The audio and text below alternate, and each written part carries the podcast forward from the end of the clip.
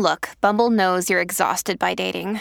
All the must not take yourself too seriously and 6 1 since that matters. And what do I even say other than hey? well, that's why they're introducing an all new Bumble with exciting features to make compatibility easier, starting the chat better, and dating safer. They've changed, so you don't have to. Download the new Bumble now. This is Sid and Friends in the morning. But you say he's just a friend. Oh, you're my best friend. 77 WABC. The former boss of the failed cryptocurrency exchange FTX, Sam Bankman Fried, has been extradited from the Bahamas and is believed to be here in New York. The former CEO left the Bahamas earlier today, where he was arrested more than a week ago following the collapse of his cryptocurrency company. He was then put on a flight to New York. Meantime, two of his former associates have pled guilty in connection with their roles that contributed to the collapse of FTX. My message I wish you peace. We really fight for our common victory against this tyranny. That is real life. And we will win. It is my great pleasure, thankfully, uh, despite a brief absence, technically speaking, to welcome Aaron not only back to the Bronx, but to welcome Aaron back to the Bronx as the 16th captain of this great organization, the New York Yankees. You get a chance to continue my legacy here in pinstripes, the best baseball city in the front of the best fans. This is uh, an incredible honor.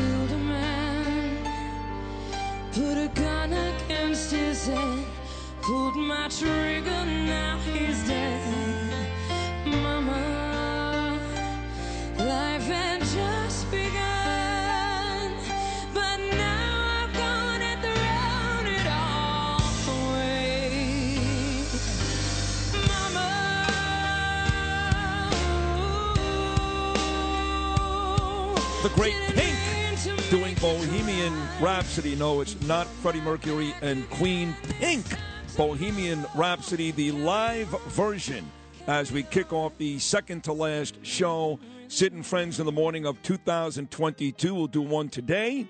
Huge guest list. One tomorrow. Huge guest list. And that'll be it from me until Tuesday, January 3rd of 2023. Uh, Lou, you didn't. Uh, I really thought she sounded almost exactly like him. This was on in my kitchen during dinner last night. I didn't even realize it was not Freddie Mercury until when she, that, that first kind of chorus part when I heard a female's voice. That's awfully close. I'm sorry, Lou. I know you Um, disagree, but that's awfully close. You left this ashtray in here with a couple of burning uh, butts. I think you, you, these must be yours. They must be, right? You didn't think she sounded anything like Freddie Mercury? Well, first of all, you said exactly. Uh, very close. Yeah, I didn't even. I'm, I'm telling you, I didn't even know the beginning of the song. It wasn't Queen. Didn't even know. Come on. I swear to God. I and you know I'm a big Queen fan. I love Freddie. I mean, I thought she was uh, unbelievable in that song. Yeah, she's got a great voice. She sounds great. I think she's great. She's not Freddie Mercury, Well- and that's not Freddie Mercury singing. Uh, she's That's not, Freddie. I agree. No, but it not. sounded an awful lot like him. Well, you maybe it's just me. I then you know. challenged me. You said if it started, you would never have been able to tell. I said I Yeah. wouldn't know it's Pink, but I wouldn't. I would know it's not Freddie Mercury. Really? Of course. How do you not know that? I- I- am going to play I- it I- for you later. Play it again know. later. I will. Now, eventually, of course, when I heard her harmonize in a woman's voice, I realized it wasn't Freddie. But for the first, uh, like the first 30 seconds, I thought it was Queen. But uh, what do I know? Today is Lou's last show. I gave him his Christmas card and gift this morning because Lou will not be here tomorrow. The man that actually ran the board on this show before Lou was Justin Ellick, who now has been reduced to executive producer doing sports every morning. So he'll run the board again tomorrow in Lou's absence. But uh, today, that's it for Lewis. Now, are you working next week? No, So you leave today and you're back with me Tuesday, January 3rd. that's an affirmative. Yes. All right, good. That's, yeah, You're not going away or anything, right? I'm not going Okay. too uh, far. No. Upstate New York. Yeah, One of these Connecticut. horrible places that MJ takes you to. They're beautiful Oh, places. they're horrible places. They're beautiful places. You get to hear a lot of pink. Beautiful places. Now, this I didn't realize. Macedonia Phil put down his foot and he said, Listen, if Sid's not here, I'm not working. I don't care who's here next week. If Sid's not here, I'm not working. So I believe that uh, when I go off the air tomorrow, Phil will be here tomorrow. He goes off the air with me and doesn't come back until we're back, me and you, Lewis. Is that right, uh, Phil? Indubitably. Is it true that you put your foot down and said you won't be here because I'm not here, or you just want days off? You don't I, care. I said, listen, me and Sid are a package deal now. it's Sid and Fred. Once the Sid and friends came in, I was like, who do you think the friends are?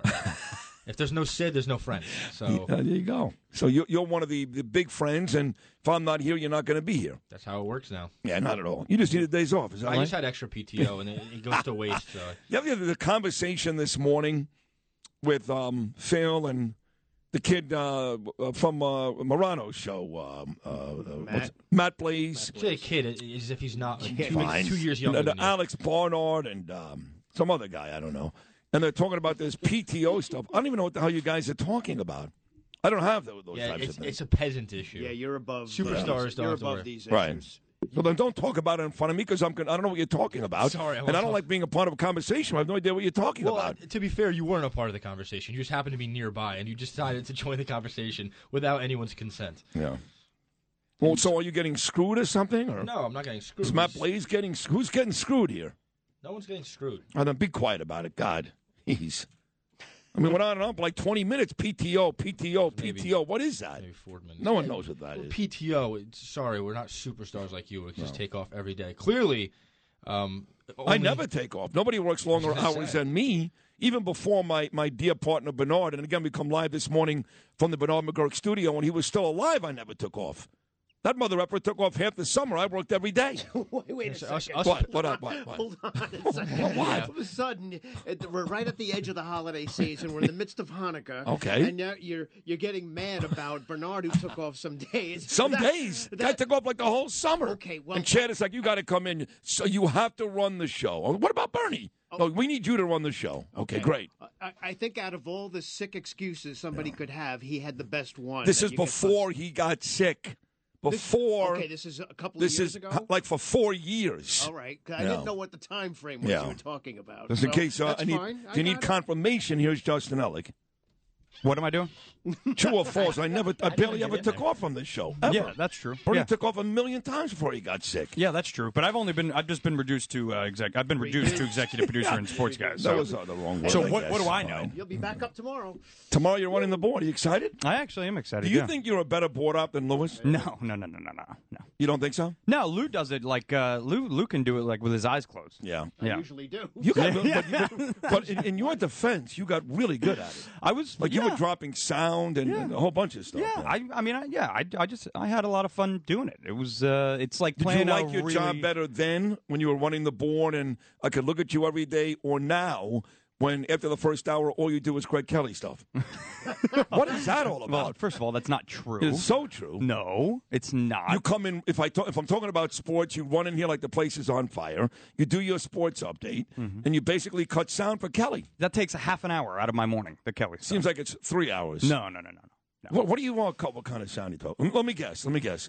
Donald Trump is great. Eric Adams sucks. I'm Greg Kelly. See you at one. It takes no brain power. I, I take his I take his Newsmax show from last night and I cut and I cut That's all it? the sound from that. That doesn't sound like a long show, actually. Two, three, I don't know. Yeah, no, but most of the time I'm doing other work for you. I'm printing out Yeah. stuff that you need to read. I'm Got it. writing, I'm writing stuff that you need to read. I'm grabbing sound that you want during the show. No, that's true. You do do that. Doing yes. post production, getting, Listen, Paul, getting you- ahead listen, of the post production I stuff. love you. I love you to death. Mhm. You don't have to sell yourself to me. Oh, okay. Got a long day uh, coming up here, folks. When is the rain supposed to start? This uh, awful rain that we're supposed to get before this bomb cyclone of frigid air. Saturday and Sunday temperatures in the teens, if not single digits. That's how bad it's going to get here. When does the rain start today? Because I got Bo Dietl's Christmas party later on this afternoon, which I said yes two weeks ago. Then Matt Meany calls you like the day before, goes, Hey, tomorrow's a company Christmas party. You coming? What? Did he forget I moved out of the city? I live in Rockaway. You know what a bitch it is to go back and forth into Manhattan? I do it every day, of course, for work. To come back again for a Christmas party in the studio here? Tells me about it, literally calls me yesterday, last night. Are you coming tomorrow? so, truth be told, I've already said yes to Bo, and I would do a little bit of both if I could. That's if I even come back. If the weather is that bad, I'm not coming back here. What, when is the rain supposed to start? Uh, you got a 66% chance at 11 a.m. Yeah, I Oh. see early afternoon it's going to start really. Now, what about uh, Lou? You were going to do the same thing as darn me. Come back from Rockaway Oh, to I- Bo. I have no idea what I'm going to do now. Me either. You know, Monday, you didn't know this, but Monday, when the weather wasn't nearly as bad as today, I left the show, went to the ferry, Pier 11, which I take every day. They closed it down. They closed the pier? They closed the ferry because the, winds were too high. Yeah, that is a possibility on Yeah. days like this. It, Ended it up is. spending 130 bucks on an Uber just to get home. Why does the wind matter? Isn't the ferry Oh, on what? water? Oh, oh, y- y- yes, but Isn't it when a- the winds yeah. are, Isn't are high, boat? that thing feels like it's going to literally pop up into the sky and turn upside down. I almost threw up uh, last week on that damn thing. I heard there's some been some. Oh my rides. God, it's brutal. So I don't know about this uh, Christmas party today or Bo's party or anything else, and don't bother me. Yeah, we're on a flood watch right now. Yeah. Are you coming to the Christmas party today, Phil? Which one? The company one. Which oh, I thought you one? were talking about Bo's. Well, you're not invited to Bo's. How do you know that? I know. Trust me. Bose slipped a little uh, note in my pocket the other day. I, I don't my think back so. pocket. Are you coming to the Christmas party here, the one from the, the station? It, it depends on a lot of things. Like what? If I wake up. What about you, Justin? You coming? Uh, what's the right answer? Because I'll say that, and then I'll The right make a answer would be decision later. yes. The honest answer, I have a feeling, is going to be no. You always say, did offer booze. I'll try. I will try. Say I'll that. Make an attempt. Right. I don't want to. You live so close, you Right. can't even have the You don't have to excuse say not that, to go. And they're doing like this this stupid white elephant Ugh. thing where you What- gotta what- like what vote- is, what is this? you gotta like go and get a gift. Everybody has to get a gift For who? Like for you don't know. That's don't- like the yeah. thing. That's the whole point of the game. It's a mystery. So, And you, then so, they- so uh, who somebody- sent the, uh, out this email? I'm just curious. It's the- Meany? Okay. no, no, it actually wasn't me. You're almost there. Was, I Was don't it want to Chad? throw. I don't want to throw her under the bus. She's like, she's like, you know, she's, Oh, a, she's Emily great. Pankow? No, Yes, it was, one it of was, the best it was, I- it was. Stephanie Bongiorno. She Oh, sent Steph- out, she sent out yeah, the email she's- saying I know she like detailed all the rules. She's you know, so cute, like it was all Stephanie. organized and everything. But don't best- spend more than twenty dollars But the on a best present. part is always this is going to be fun. yeah, yeah, yeah, yeah. Meanwhile, I'm I'm reading, they're vomiting into my hands. like I don't want to come to any of these things. Yeah. and now I have to get. We don't have to something. do that, do we? All right, so so basically, everybody needs to come I'm with, not doing it. with one gift, but you don't know who you're giving the gift to. Right, there's rules. And you to can it. choose to pass it or. And then you can like steal other people's gifts. So like a game show. you show, go but- around Right. and then you get a turn, and then if you if somebody else that went before you got a gift that you like better than the than the one you think you're going to get, But Yeah. you o- can choose to steal theirs. They open it first, right? Yes, they you- open it Is it- and this is- can- it's like let's make a deal. this is like a prime time game show, except the prize is like a candle. All right. Well, why don't you guys? It sounds cute to me. I don't know. It sounds cute. It's not cute at all. Uh, I, if I did cute, it why don't you join in on it? Why don't you come Oh, in I'm with not a- coming. No, Oh It yeah, so- yeah. sounds awful to me, but to most people, it sounds cute. Let's see what Sid got. Oh, Yeah. wow. Yeah, I'm going to go down to like some sex store in Chelsea. No, no, no. Come no. back with all kinds of beads. No, and, no, no, no, no, no, no, no. How's that going to go? Yeah. I want to hand it to Joan Hamburg. Look, Jeanine Pirro's opening up Sid's gift. No, no, no, no. no. Who the heck gave me this? Who in the heck gave me this? Well, you got to have need a sense of humor. Damn it, it's Christmas. Come on. Yeah, Come some- on. somebody's going to get fired tomorrow because they, they, you know, they went a little too far That's, with their gift. that's why I can't go because I don't trust myself. Like, what would you get? Well, you can only spend twenty dollars. Is that what she said? Twenty bucks? What do you get for twenty dollars these days? Well, they don't want anybody right. really overspending, I guess, so Right. that everybody's Well, got the well, same you guys don't make of- enough money to overspend No, anyway. right. I don't make enough money to spend twenty dollars. I'm not bringing a damn gift. I'm not doing it. Just don't go. Can you come without bringing a gift, or will you be looked upon as a? Um, I certainly hope not. I'll 'cause bring- that's my excuse right there. My gift will be three tall boy Modelos a Yeti. in paper bags. Joan is going to want to steal that one then. I'd rather have that. Here's a 16 pack of toilet paper. Yeah, What time honestly. does this, uh, this party start today? Five? Five. Five o'clock. Okay. All right. Which is so- the most inconvenient time for us. Like we finish our shift. It's a at- horrible time for anybody. Anybody. It's it's rush hour. If you have to get back to the office now, most of the people going tonight, I imagine, they're already here, so they don't have to worry about Right. that. Exactly. Yeah, But the right. morning show, which keeps this place afloat, mind you, gets all the ratings, makes all the money, all that stuff. We uh, we get screwed in this deal, and we got to buy a gift. We're worthless. Yeah. At least the weather will be okay, though, too. right. Besides that, it's been raining cats and dogs here. ay, ay, ay. What a mess. That's a good excuse to have a, gr- a little small $20 gift. hey, at least we got this. Here's my um, soaking wet umbrella. All right, folks. Merry Christmas from your favorite morning show crew.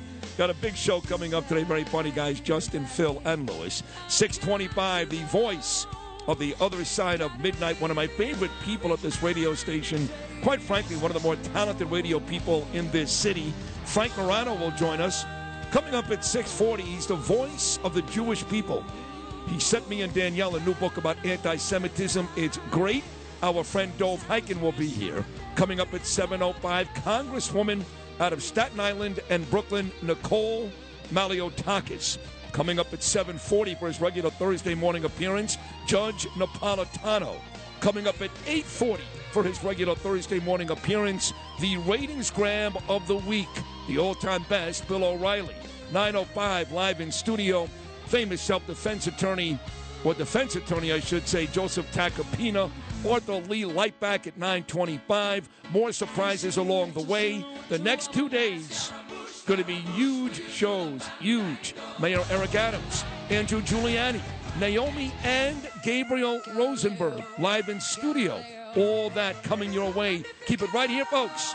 Thursday, week of Christmas with me, Sid, only on Talk Radio 77 WABC. Easy come, easy go,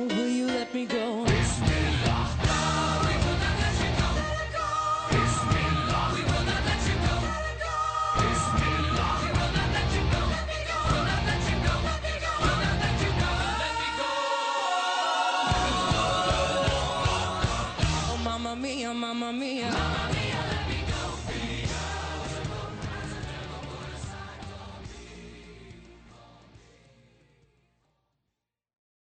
This is Sid and Friends in the morning. 77 WABC. My message I wish you peace.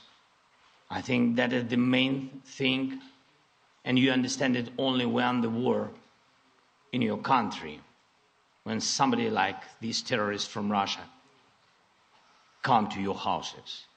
And I wish you to see your children alive and adult. And I wish you to see your children when they will go to universities and to see their children. I, th- I think that is the main thing what I can wish you. And of course, to be t- together with us, jointly, because we really fight for our common victory against this tyranny. That is real life. And we will win. Greeting cards have all been sent. The Christmas rush is through.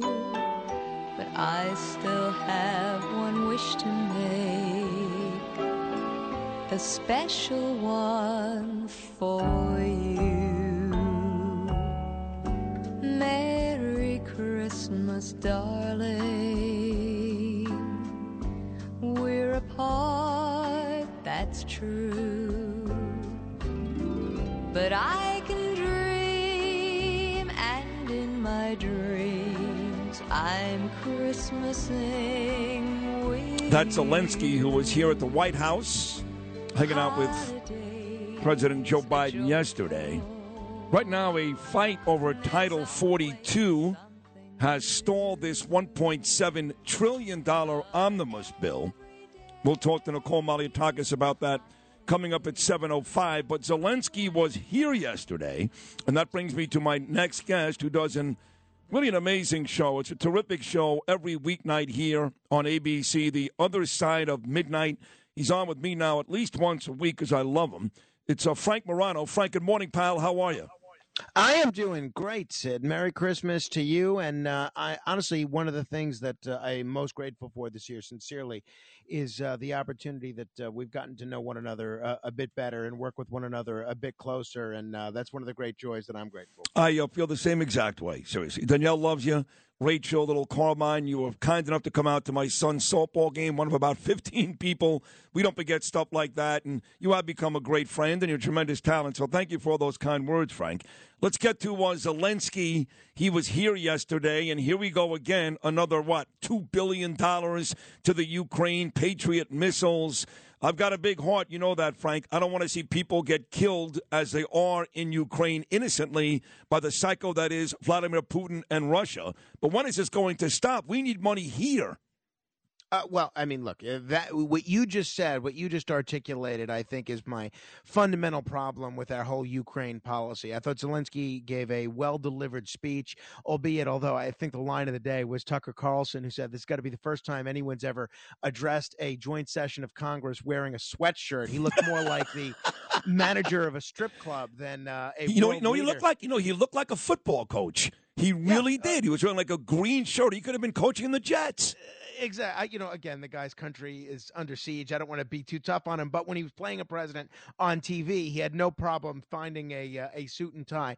But yeah, I mean, we've we've already given a hundred billion dollars uh, to the Ukrainians, and keep in mind what we say, w- where that money is actually going. When we say we're giving money to the Ukrainians, we're giving money to military defense contractors, Raytheon, Boeing, Lockheed Martin, Northrop Grumman. So while the stock market has had a rough year this year, the one group of stocks that has not had any rough year at all are the military defense contractors. And I think it goes to show what Eisenhower said in his farewell address was right on the money, which is you have to watch uh, against the influence of the military industrial complex, uh, uh, the military industrial con, um, you know, uh, construct. And I think uh, complex, excuse me. And I think that's what you're seeing here. The influence that these groups have, they spend millions on direct campaign contributions, tens of millions on lobbying members of Congress, and members of Congress, Democrat and Republican alike, reward them with this endless spigot of money,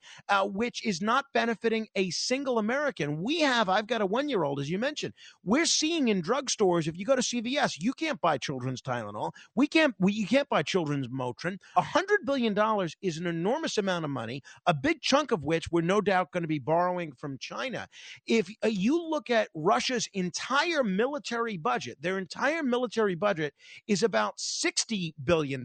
So in one year, less than a year, 10 months, we have spent almost double the entirety of Russia's military budget. Uh, It's just crazy. What are we getting for all this? Uh, at some point, Ukraine is going to have to do this on their own. Couldn't have said it any better, Frank Morano, right there. All right, so listen, Frank, uh, on election day here in New York, we flipped four congressional seats. It was a big deal. Marc Molinaro winning in upstate New York. My friend Mike Lawler getting the win in Rockland County. Another good buddy of mine and Peter King's Anthony D'Esposito winning on Long Island. And finally, George Santos, who we thought won four years ago. In fact, me and Bernie brought him on to congratulate him. It turned out he did not win. This time he did win. Two Or years did ago, he? yes. Right, what did he? What is the Uh, latest with George Santos? Well, he definitely won the election. Even the fellow that he beat, Robert Zimmerman, is not uh, is not raising any claims about the election being rigged or anything like that. However, even though he won the election, uh, there are some real concerns about his biography. Evidently, he has lied about just about everything. He claimed to have graduated from Baruch and have attended and had attended NYU. Baruch is saying they have no record of him graduating there. NYU is saying they have no record of him attending there. He apparently was involved in some check fraud in Brazil, which he evidently admitted to. He claimed to have worked for Citigroup and uh, have worked for um, Goldman Sachs. Both of those companies say he never worked there. Oh, and boy. now the latest is uh, he said he, he he apparently looks like he lied about his grandparents fleeing anti-Jewish persecution during World War II. At the rate that we're going, at the rate that George's lies are being exposed, we you know during the campaign he was touting the fact that he was an openly gay Republican. I I wouldn't be surprised if he lied about being gay. Well, I guess the, the real concern is if he lied about all of these things, Frank, he may be lying about money, right? Campaign contributions, where that money went. Is that the biggest concern right about now? Uh, uh, So uh, it depends on who's doing the concerning, right? The Democrats are champing at the bit. They don't want him seated. The uh, state Democratic Party chairman, Jay Jacobs, and uh, Brooklyn Congressman Hakeem Jeffries, who's now the top Democrat in Washington, they are raising some serious concerns about this. They want him maybe expelled or to resign before he takes office because they think if that happens, that they have a chance, the Democrats, of winning this seat back. The Republicans don't want that to happen, obviously. So um, the question is, why did he make up all these lies? Now, he lent his campaign last year or this year $700,000. Now, the question is, if he didn't have any of these high paying jobs or any of this real estate portfolio that he claimed to have, where did he get this $700,000 from? So there's definitely going to be a House Ethics Commission, uh, House Ethics Committee complaint. And it wouldn't surprise me to see uh, some investigations into his finances on the part of the Department of Justice. But unfortunately, this is what happens when you have so little local media. We have no local journalism to speak of, with the notable exception of WABC in this country, in this state, and uh, out on Long Island. And there was nobody vetting this guy except for a couple of tiny media outlets out on Long Island. And I think if voters knew about, I think if the Republicans knew about this at the time that he became a candidate uh, this year, they might have nominated somebody else. That's fair. They probably would. Two minutes ago, Frank, uh, we're getting ready to shut down 2022, usher in 2023 in less than two weeks. And of course, everybody's looking forward to the 2024 presidential election. But there are some races we should keep an eye on as early as early next year. What are some of those, Frank? It's interesting. Uh, both of them are on the islands. One is in uh, one is in Long Island. One is in Staten Island, and there's a couple of competitive city council uh, areas as well. But out on Long Island, the race that I think could be a real pickup for the Republicans, and is certainly going to be very competitive, is the race for Suffolk County executive. Uh, the uh, the current Suffolk County executive Steve Bellone is term limited, so this is going to be an open seat in a community that has become increasingly red. There's a Democrat running who's raised over a million dollars. I don't think there's a major Republican uh, running yet. So I've said that I think this is a seat that's tailor made for Lee Zeldin. He won overwhelmingly there. If not Lee Zeldin, I could easily see Steve Levy, uh, who's the former Suffolk County executive, making a run as a Republican. But that's going to be very competitive. Whomever the de- Republicans run, that's going to be tight. And in my home borough of uh, Staten Island, the race for Staten Island DA in a community that has become increasingly Republican, that could be tight. The incumbent, Mike McMahon, is a Democrat. He's popular, does a great job. I might end up voting for him. But if the Republicans run a serious candidate there against McMahon, they can absolutely win that seat uh, next year. And you also have a handful of competitive city council district, uh, uh, city council races in Brooklyn. There's this newly created Asian district where uh, the Republicans could pick that up. If Lester Chang is prohibited from taking his assembly seat, he could easily run there and win. If not, I can see the Republicans maybe running another Asian candidate there and winning. And this uh, kind of clash of the titans between Democrat Justin Brannan and newly re- uh, Republican councilman Ari Kagan, that's going to be very competitive as well. So we'll see where that goes. I just passed Ari Kagan's office on the way to Anthony and the garage. My buddy Tommy bought a bunch of jackets and pants on Saturday. I had no idea that Ari Kagan's office was there. But of course, you know that I'm endorsing Mike Ragusa, not Ari Kagan, certainly not Justin Brannan, who I've known for over 20 years. Mike Ragusa is the guy I want you and Inna Vernikov and Joe Borelli. All you big shots need to endorse Ragusa, not Ari Kagan, who flipped like a uh, you know like an acrobat just a couple of weeks Yeah. ago. Well, look, I, I, if you're talking, I'm watching a lot of Sesame Street with Carmine, so you might remember the which one of these doesn't belong here.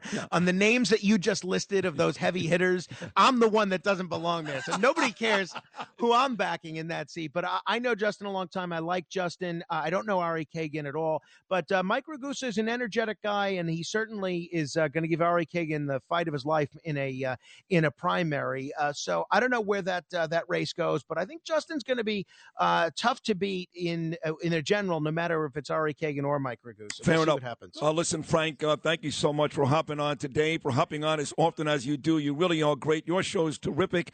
You're fantastic. Here, the happiest of holidays to your lovely wife, Rachel, your one year old son, Carmine. You're a great talent and an even better guy. So, merry, happy, all those good things. I'll see you in 2023. Uh, Merry Christmas and Happy Hanukkah, Sid. Congratulations on the incredible ratings that this show has had uh, under your leadership.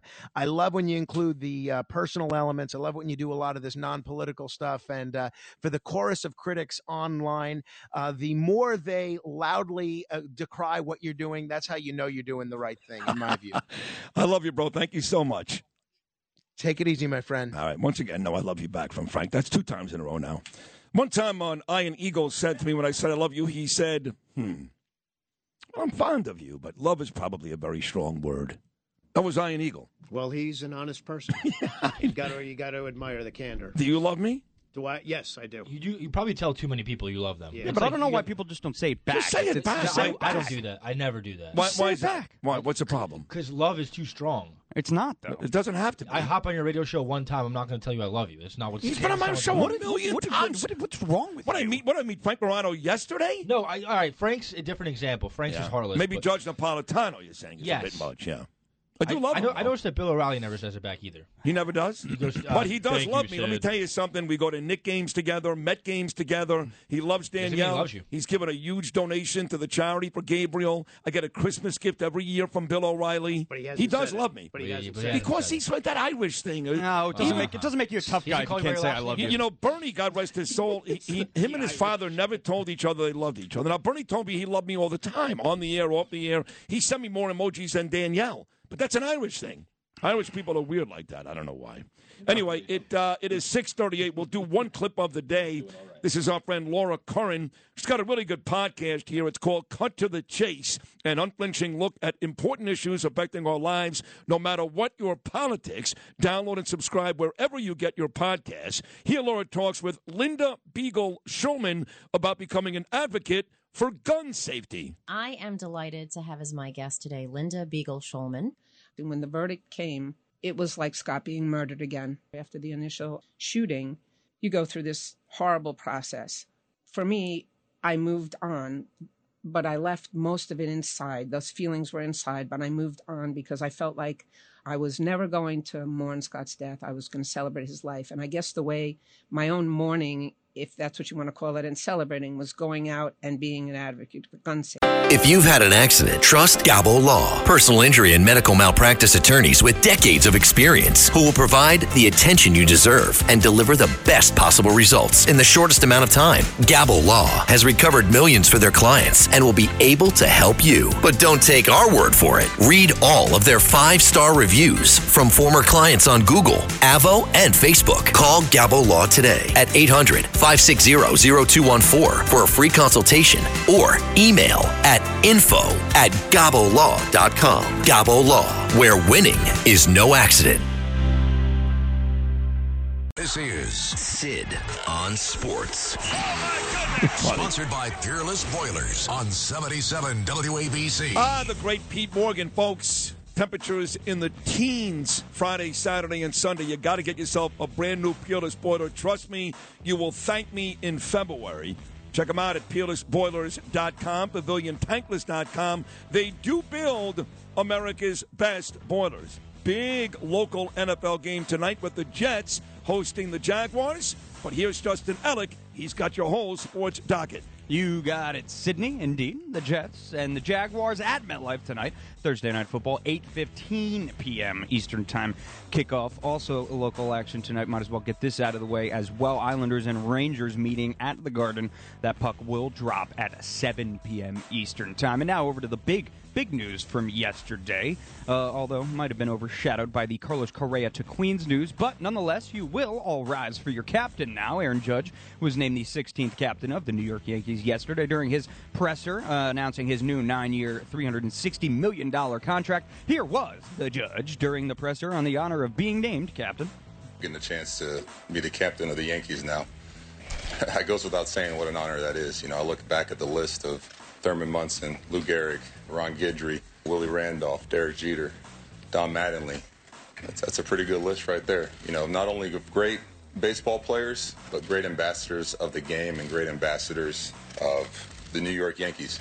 Congrats to big number 99 there. Uh, over to local action on the hardwood here. The Nets wallop the Golden State Warriors in Brooklyn by a score of 143 to 113. 91 first half points, good for the third biggest mark in the league. KD, he had 21 of his 23 points over that span. Up next for Brooklyn is a date with the Milwaukee Bucks tomorrow night in Brooklyn. As for the Knicks, they lose 113 to 106 to the Toronto Raptors at the Garden as their NBA leading run of eight straight wins comes to an end thanks to a career high 52 points from Toronto's Pascal Siakam, RJ Barrett, Julius Randle both had 30 points. Jalen Brunson off night, seven points on three of 14 from the field. Knicks will try and get back in the win column tomorrow when they welcome the Chicago Bulls into town. And the Devils, they get a win on the board. They beat the Panthers 4 2 in Florida to snap their miserable six game losing streak. Here with your bottom of the hour sports update. I'm Justin Ellick on 77 WABC.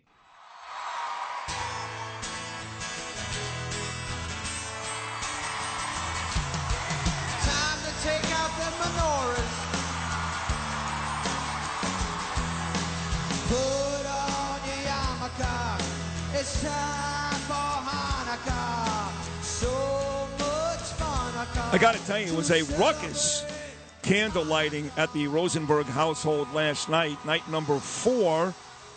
It was the first night that me, Danielle, Ava, and Gabriel, all four of us, lit the candles together.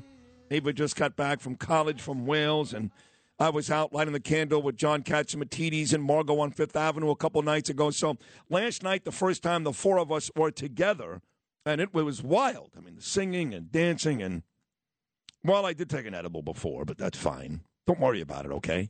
Frank Morano chimes in. He says, I did say I love you, but Lou potted me down too quickly, and then he repeated, I love you. So, uh, Lewis, turns out Morano did, in fact, say I love you. Uh, Anthony checks in from the garage. Uncle Louie made me quite a sauce when I took Tommy there, who spent over a $1,000 on Saturday, to get uh, all of his clothing, uh, some crabs, some terrific spaghetti, uh, spaghetti marinara, all right inside the place, which is unbelievable. Anyway, I got um, I get boxes every day, every day.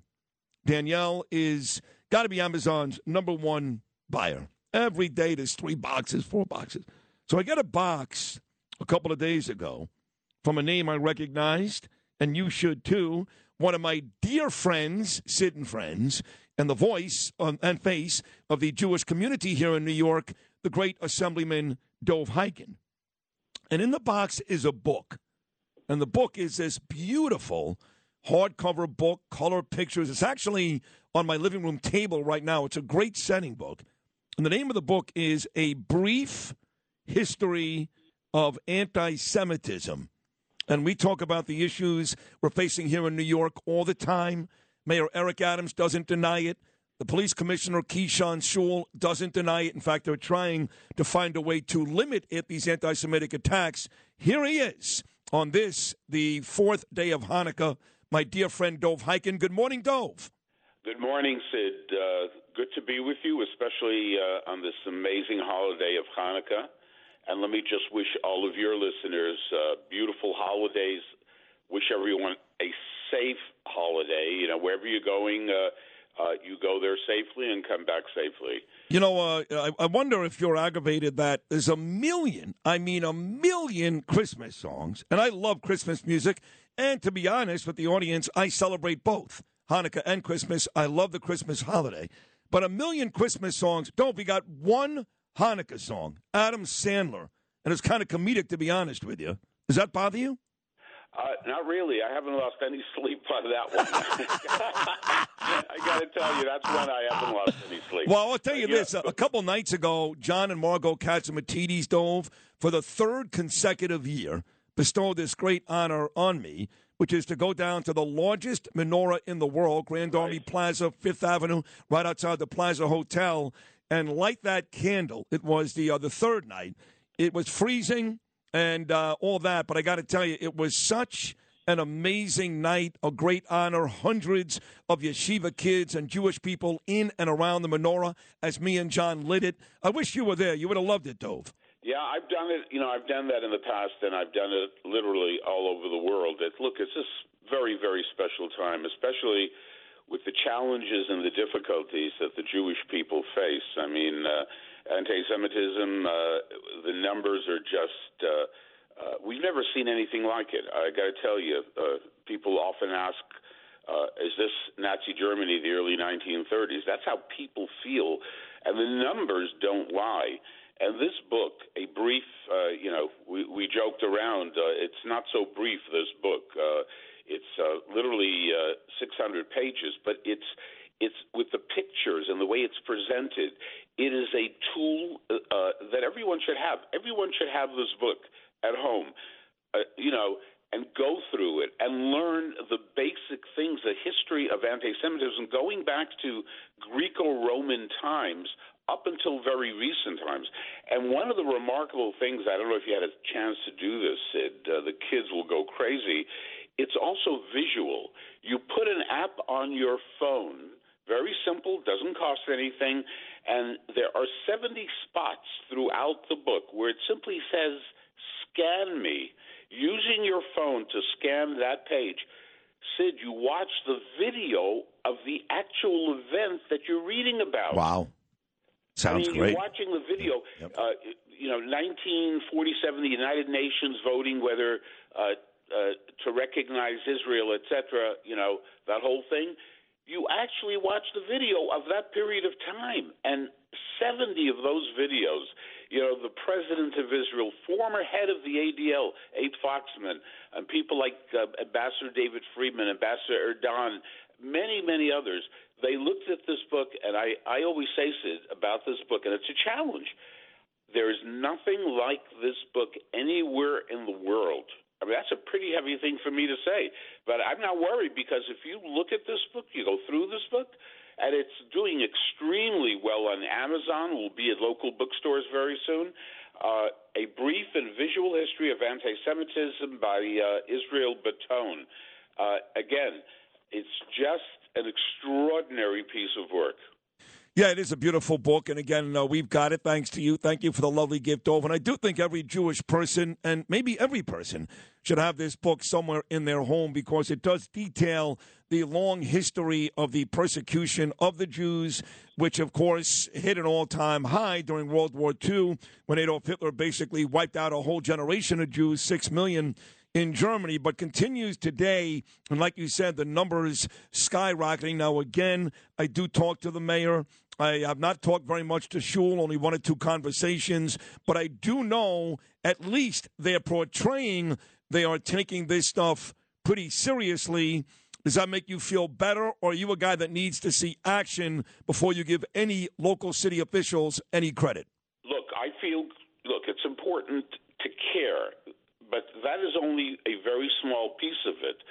And you and I have talked about this again and again. There's got to be a plan. There's got to be a recognition. You know, where is the hate coming from? And then the questions of why. Why, uh, uh you know, 70% of all the incidents in New York, in New York, have emanated from the minority community, in particular the black community. Those things need to be talked about if you're ever going to solve the problem. And so far, that is not the discussion. You are aware of it. You talk about it, Sid, but there are very few people like yourself who have the courage just to recognize the fact. Yeah, but I got I got to ask you this though, because growing up as a kid, for example, the Italians in Howard Beach, they wouldn't let black people in. I mean, they chased a bunch of kids with baseball bats on the Belt Parkway coming out of New Park Pizza. That was a big story, but that was every day. No blacks allowed in Howard Beach. The Irish, they were the same way. As far as I can remember, as long as I can remember, the only people that had no issue living with black people and assimilating were the Jews. And I think Al Sharpton screwed things up really badly. Al Sharpton and David Dinkins going back to those days in Crown Heights, because again, as long as I can remember, the only people that invited black people to live with them were the Jews. How do they hate us? Yeah, look, uh, these are great questions. Uh, you know, we in the Jewish community, look, there is hate everywhere. There's racism everywhere. You know, people are people, but the idea of going into Jewish community, let's remember that so many of these attacks, overwhelmingly, are directed against people identifiably Jewish. And you have these anti Semites coming into Jewish communities because they're looking for Jews who they can identify and and beating up on people and causing havoc and causing fear where where people have to hide their Jewish identity. I mean, what is going on? This is this is New York. This is America. You have to hide who you are. I mean, for God's sake, you know, in Nazi Germany, they made people wear the Star of David on their on their shirt, on their jacket, on their coat. You know why? Oh, that's a freaking Jew. You could go after him, beat the hell out of him. You know, you can identify him because he's wearing a Star of David. well, we don't have that in America. Thank God. But if someone is wearing a yarmulke, if someone quote unquote looks Jewish, they're wearing a Star of David, they become a target. Yeah. And this particular book, A Brief and Visual History of Anti-Semitism, uh, you mentioned non-Jews as well. It's for everyone because this will make you understand. You know, the issues of Israel, the Palestinians, anti Zionism, you want to understand what that's all about. You want to be able to defend the position of the Jewish people. It's not difficult, it's not complicated. You just got to know your facts. And the way this book presents those issues, it's easy. You know, look, people don't want to read. You know, you and I said, I, you know, book after book. I don't stop reading. That's just the way I am, and and my kids as well. But most people don't want to read. They want the short version. Well, this particular book, you know, 600 pages, but it's easy to go through, and you will walk away knowledgeable about the things you need to know in the world. If you know, when you high school. By the way, many high schools will be adopting a curriculum based on this book. I mean, uh, like I said, challenge. There's nothing like it anywhere in the world, like this book, A Brief and Visual History of Anti-Semitism. Order your copy. I guarantee, I, this is a guarantee. It takes a lot of chutzpah for me to say this. chutzpah, by the way, is audacity. Balls, nerve, go ahead. Yeah, yeah. Get, get this book. Hey, Dov, uh, thank you so much for the amazing contributions you've made to my program when Bernie was here uh, all these years, especially this year. Like I said, you become the face and the voice of the Jewish community, especially on this program.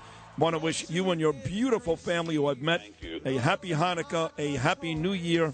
I look forward to many, many Dov Hikind appearances on this number one show in 2023. I love you, pal. Thank you so much.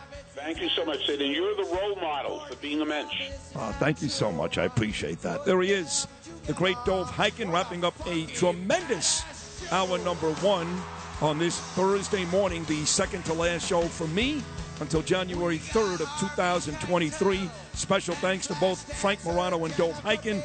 Big hour next hour, including Bill O'Reilly's morning message, Nicole Malliotakis, and Judge Andrew Napolitano. All about to come your way. Keep it right here. Our number two of Sid and Friends in the Morning, only right here on Talk Radio 77 WABC. This is Sid and Friends in the Morning. Entertaining and informative. Oh, you're my best friend. 77 WABC. Help me, Clarence! Get me back! Get me back! I don't care what happens to me! Get me back to my wife and kids! Help me, Clarence, please! Please! I want to live again! I want to live again! I want to live again. Please, God, let me live again.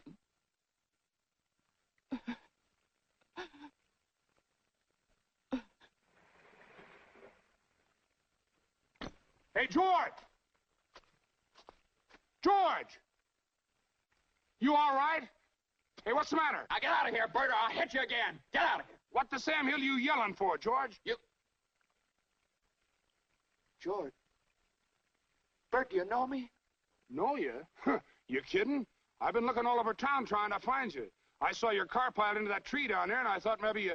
Hey, your mouth's bleeding. Are you sure you're all right? What you...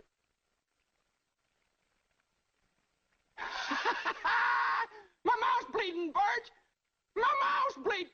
Zuzu pedals! Zuzu... There they are! Bert! What do you know about that? Merry Christmas! Well, Merry Christmas. Merry! Merry! The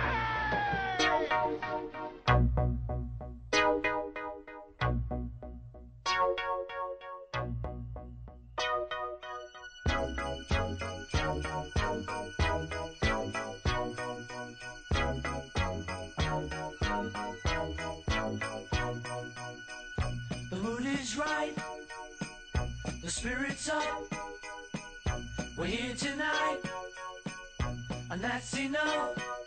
Simply having a wonderful Christmas time.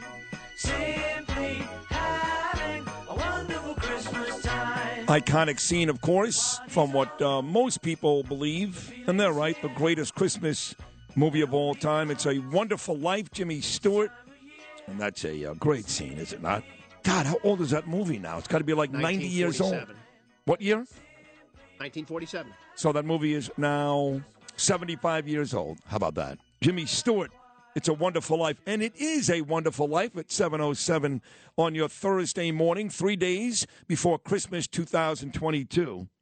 My mother's coming on tomorrow, so she wants to wish all of her listeners, her listeners, a Merry Christmas and a Happy New Year. And of course, the Rosenbergs, when my father was alive, God rest Harvey's soul, I miss him. I love you, Dad.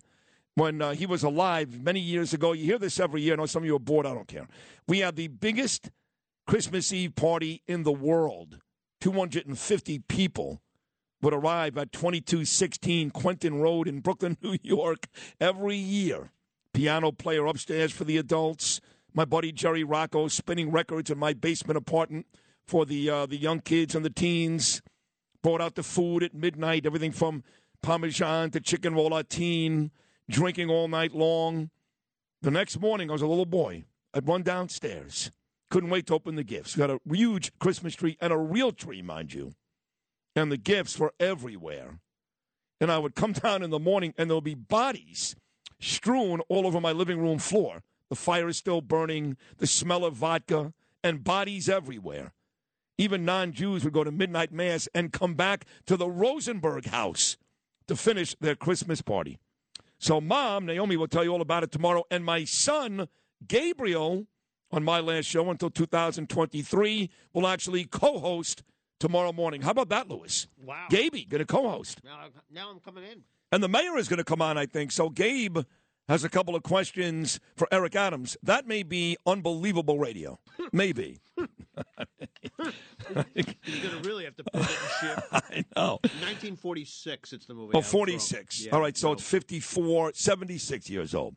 All right, my next guest is a terrific lady, been on this show many, many times over the years. Elected to Congress back in November of 2020 to represent New York's 11th congressional district, former New York State Assembly member for Brooklyn and Staten Island, 2017 Republican nominee for New York City mayor. I mean, she's done a lot, and she's also a good personal friend. Nicole Malliotakis. Nicole, Merry Christmas. Happy New Year. How are you? Great, great. Thank you very much. Uh, Merry Christmas and uh, Happy Hanukkah to all your listeners. Thanks a lot. You got it. Hey, tell me about this this uh, stall now. First, let's start with this. Chuck Schumer basically threatening everybody. The clock is ticking. If you want to make sure there's no government shutdown coming up tomorrow night, Friday night, make sure you side with us on this big omnibus bill. What are the odds right now, Nicole, that the government actually does shut down before tomorrow night? By tomorrow night.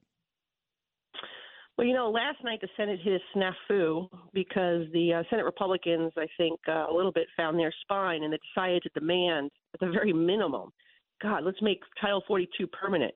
Now, what the Senate Republicans have done by going along with the Democrats on this bill is basically uh, cut the legs of the House Republicans from under them. You know, we were about to take power in, in le- you know less less than two weeks, um, and we would have the ability to negotiate the spending plan, the, the budget for the country. And what they've done is basically handicapped us if they if they do pass this today, uh, and taken away our leverage to use the power of the purse to get energy independence, to secure the border in particular.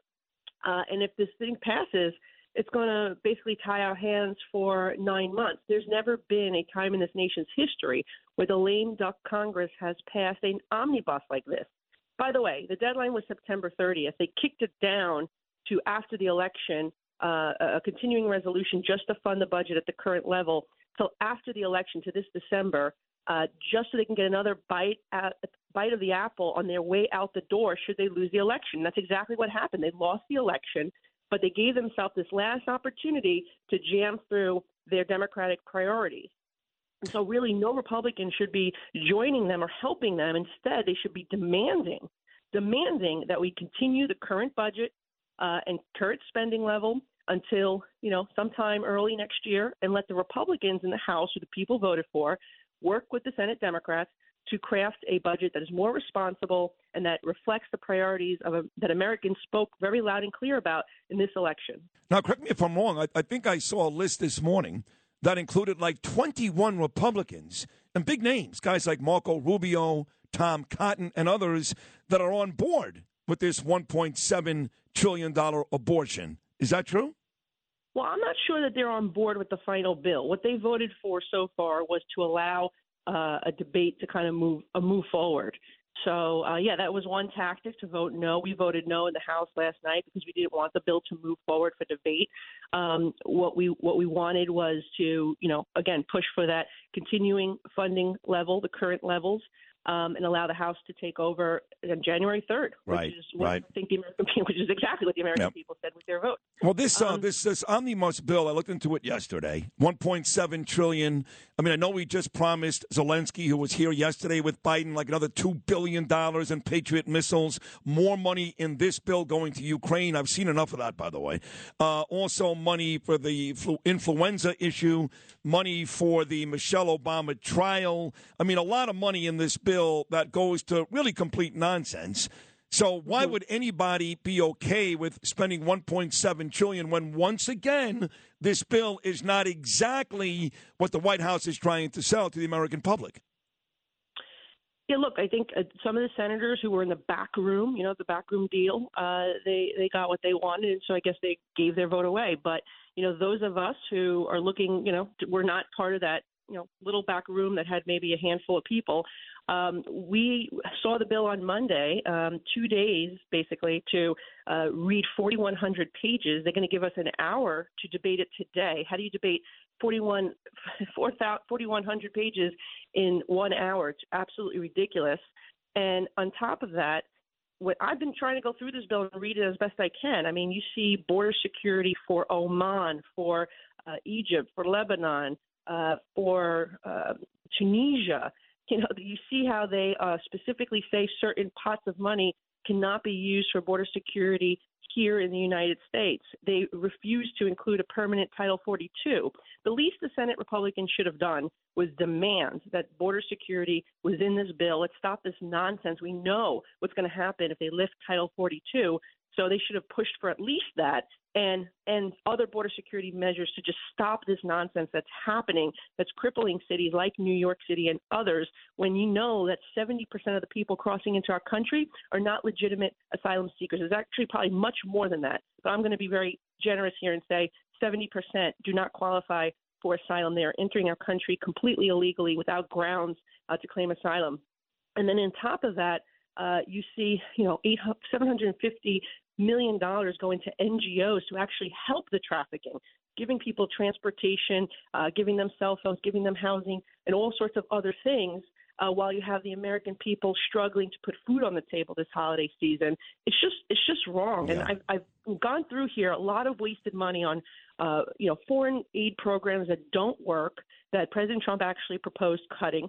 Um, uh, if you go through it, I think the House Republicans have a lot of work to do to cut the pork next year. But one thing that is missing, okay, with all the billions that uh, they have going to other countries.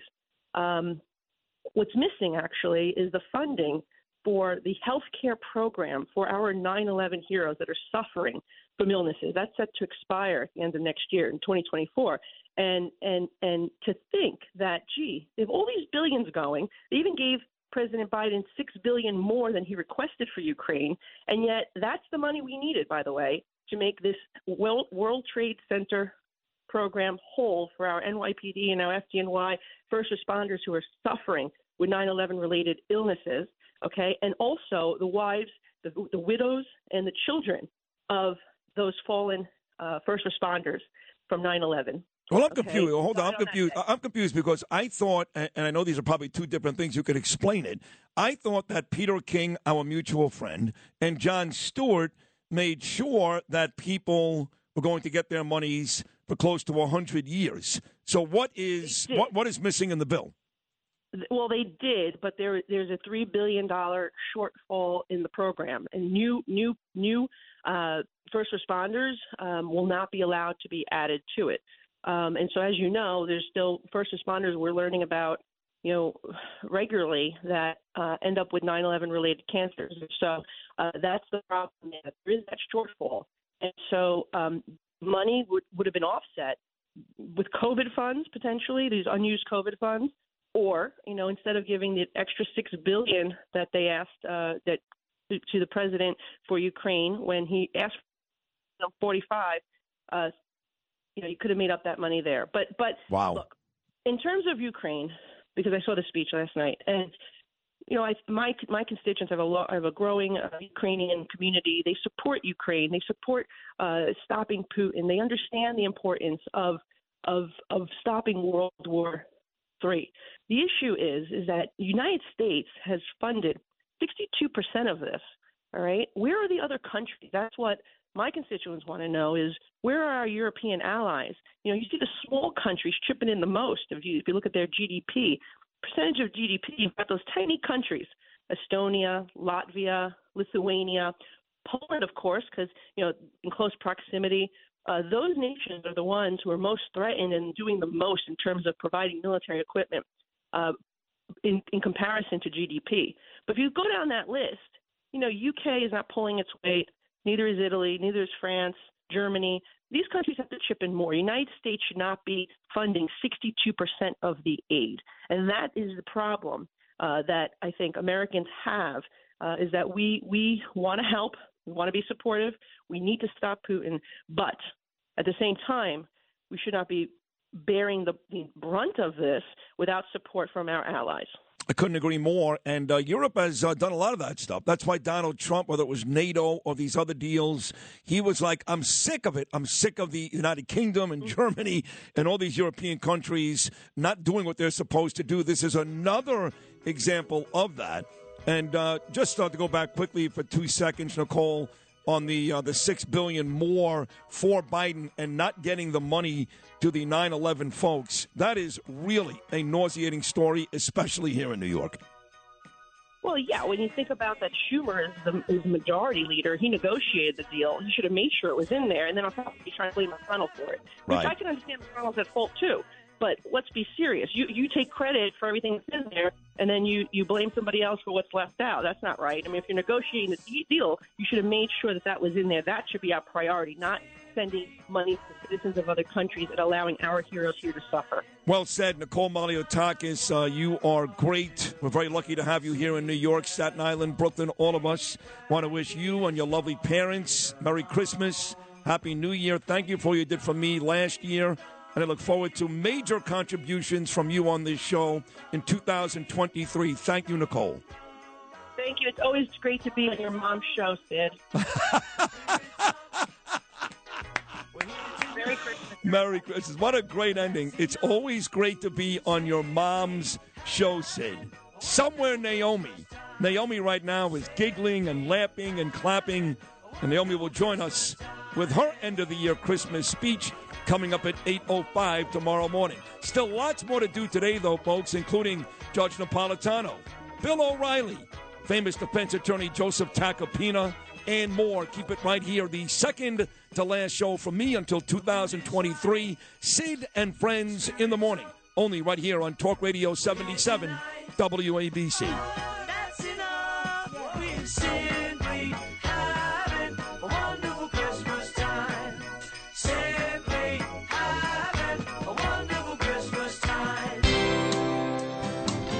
Bill O'Reilly here, and I'm warming up. Stand by for the O'Reilly Update Morning Edition.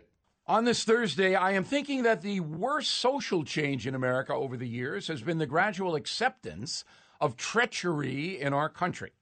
Yes, awful people have always been with us brutal slaveholders, Native American destroyers, narcotics merchants, assassins. We've had them all. If you read Killing the Mob and Killing Crazy Horse, you'll know that I know what I am talking about. The difference today is that ruthless people have cover the internet.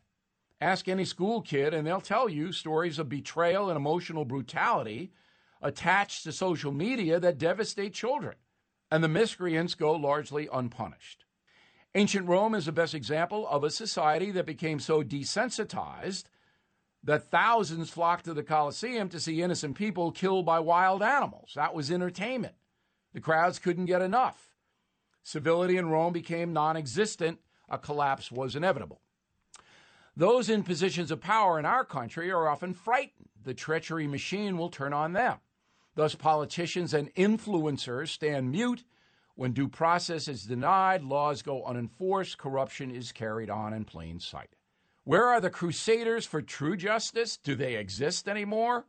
Certainly not in the media or in the entertainment industry. Treachery rules there. Money and leftist ideology is the playbook. It's a grim picture. Only a strong, honest leader could set a different tone. Rome could not find one. We may not either. Those rare, honest individuals are hard to find. That is the Morning O'Reilly Update. More analysis later on. With crime running rampant in New York, you need to keep yourself and your family safe. Obtaining your concealed carry firearm licenses can be difficult and time consuming. That's where myfirstpistol.com comes in. They'll help you secure your concealed carry license. If you're looking for a pistol, premise, rifle, or shotgun license, call 347 559 7052. 347 559 7052. You must have a valid firearm license issued by the NYPD to purchase, possess, or shoot a handgun or pistol in NYC. 77 WABC. This is Sid and Friends in the Morning. No, I get by with a little help from my friends. Merry Christmas.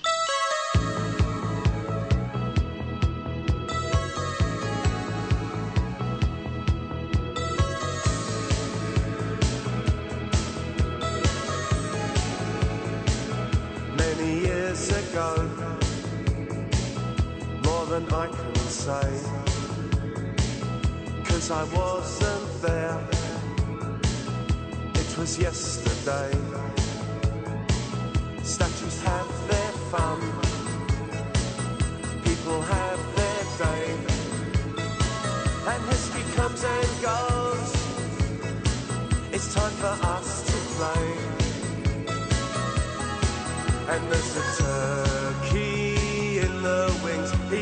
dance and he can't sing. One Christmas catalog. Who is this, Lewis? This is Lewis's favorite Christmas song. The artist is Captain Sensible. Captain Sensible. It's like part of this new wave collection. But it's like the LA artist. How old is this song, though? 40 years, I oh, guess. Oh, so it was on DRE and all those stations. Yeah. Yeah. Captain Sensible, Merry Christmas. One Christmas catalog. One Christmas catalog. Very good. So we've been uh, bogged down here the last 45 minutes in serious political talk with uh, three great guests. Great. Frank Morano, Dov Hikind, and Nicole Malliotakis. Yesterday was a big sports day here in New York. Baseball specifically.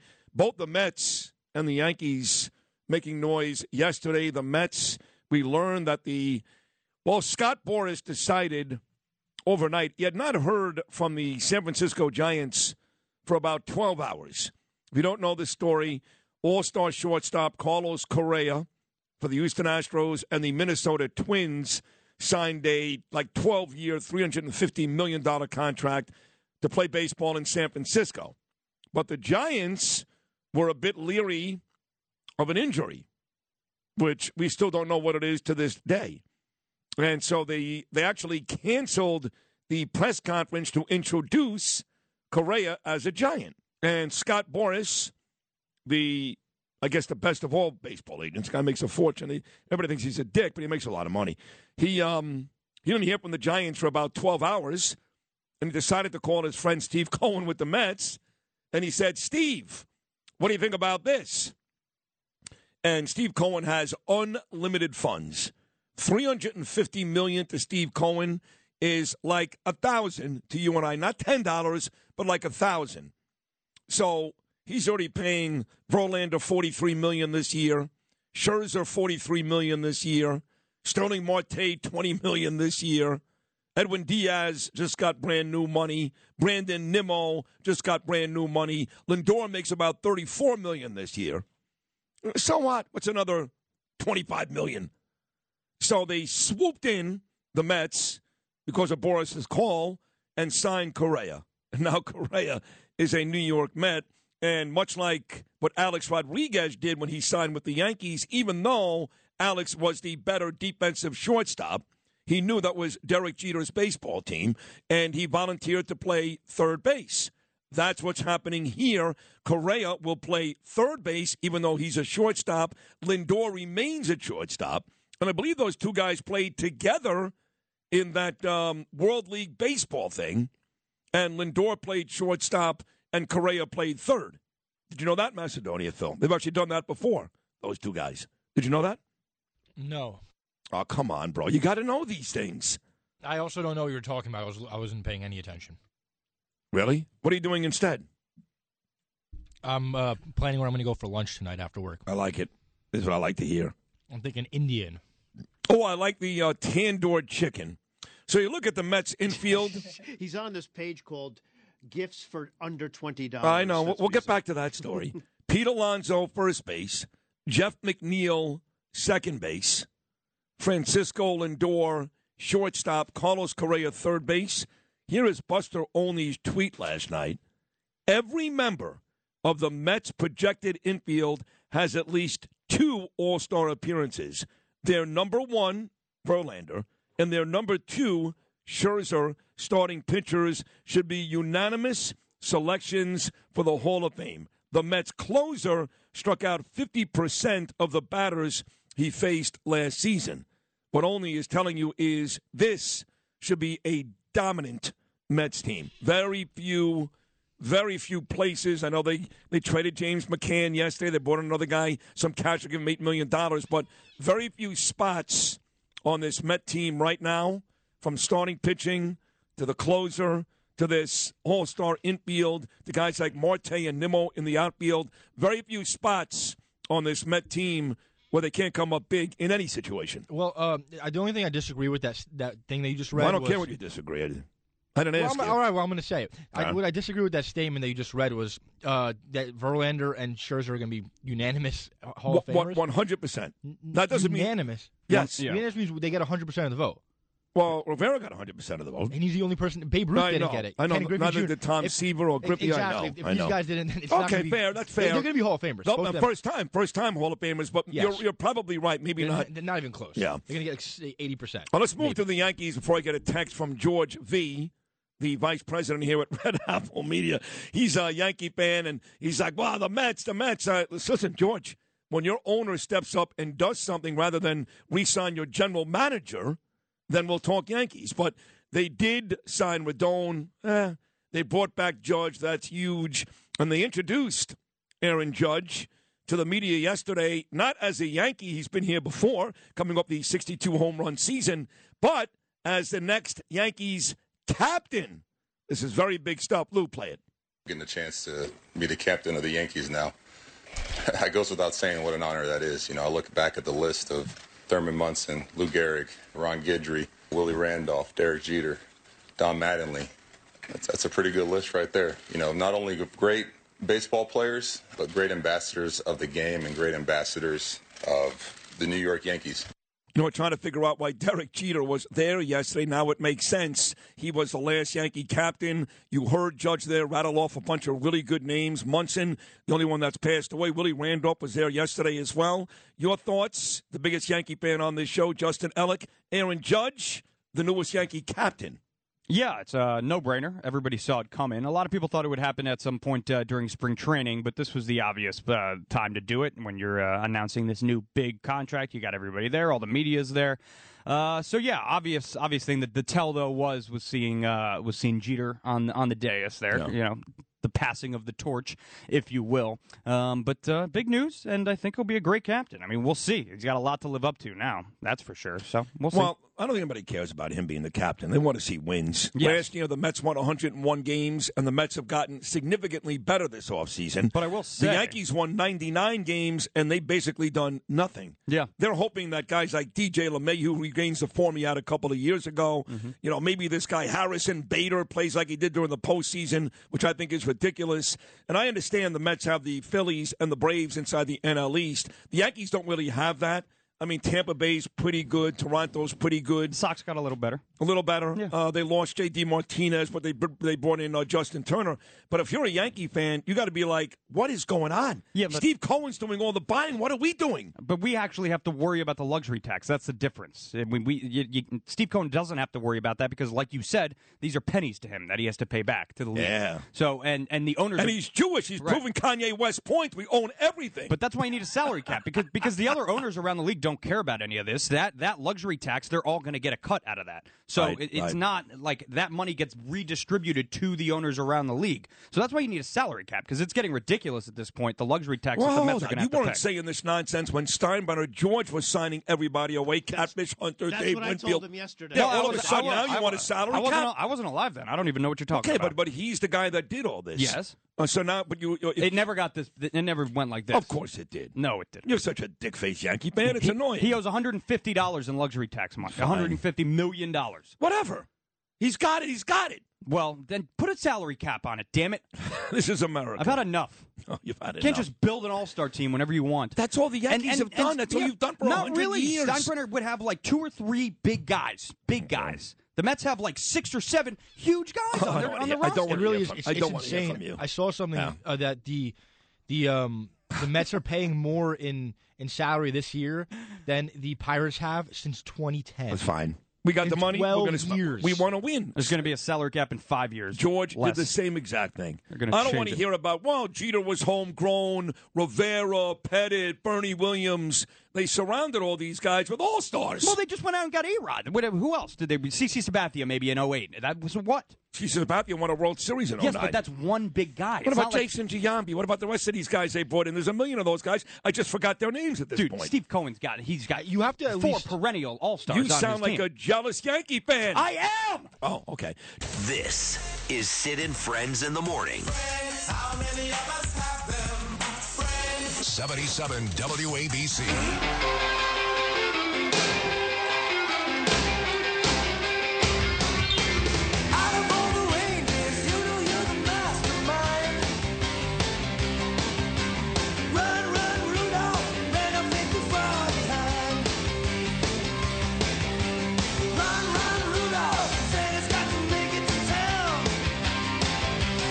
Skies are getting awfully gray out there. Rain is coming. Kind of sucky if you think about it. The Thursday and Friday before Christmas. Christmas just three days away. Really good time to walk around the city and enjoy what New York City does bring. And as bad as things are in this city, and they ain't great, this is still the most beautiful place to be come Christmas time. So when you combine the fact the next two days it's going to rain, like Noah's Ark didn't face this. And then be freezing. And then freezing exactly Saturday and Sunday with temperatures single digits and in the teens. It's just going to be brutal. That's uh, kind of sad. Leslie Slender uh, wants to help with the Christmas music. Well, I just don't care. I love Leslie. She's uh, a gem, the greatest salesperson ever, and and um, but I just don't care. Don't care. Nope. But for her, will you play um, Christmas by Darius Rucker, the guy from uh, Hootie and the Blowfish? Yeah. Winter Wonderland by Darius Rucker. Yeah. I don't like the song Silent Night. It, it, it's, it's depressing. I'm not playing that. You sure? Yeah, depresses me. Uh, Jingle Bell Rock, fine. Rascal Flatts. These are all country music people that she. Um, Which is the Darius Rucker thing? I don't know. What did he sing? Uh, he sang. Um, oh, come home. Uh, something about. I, I don't know. I won't describe it.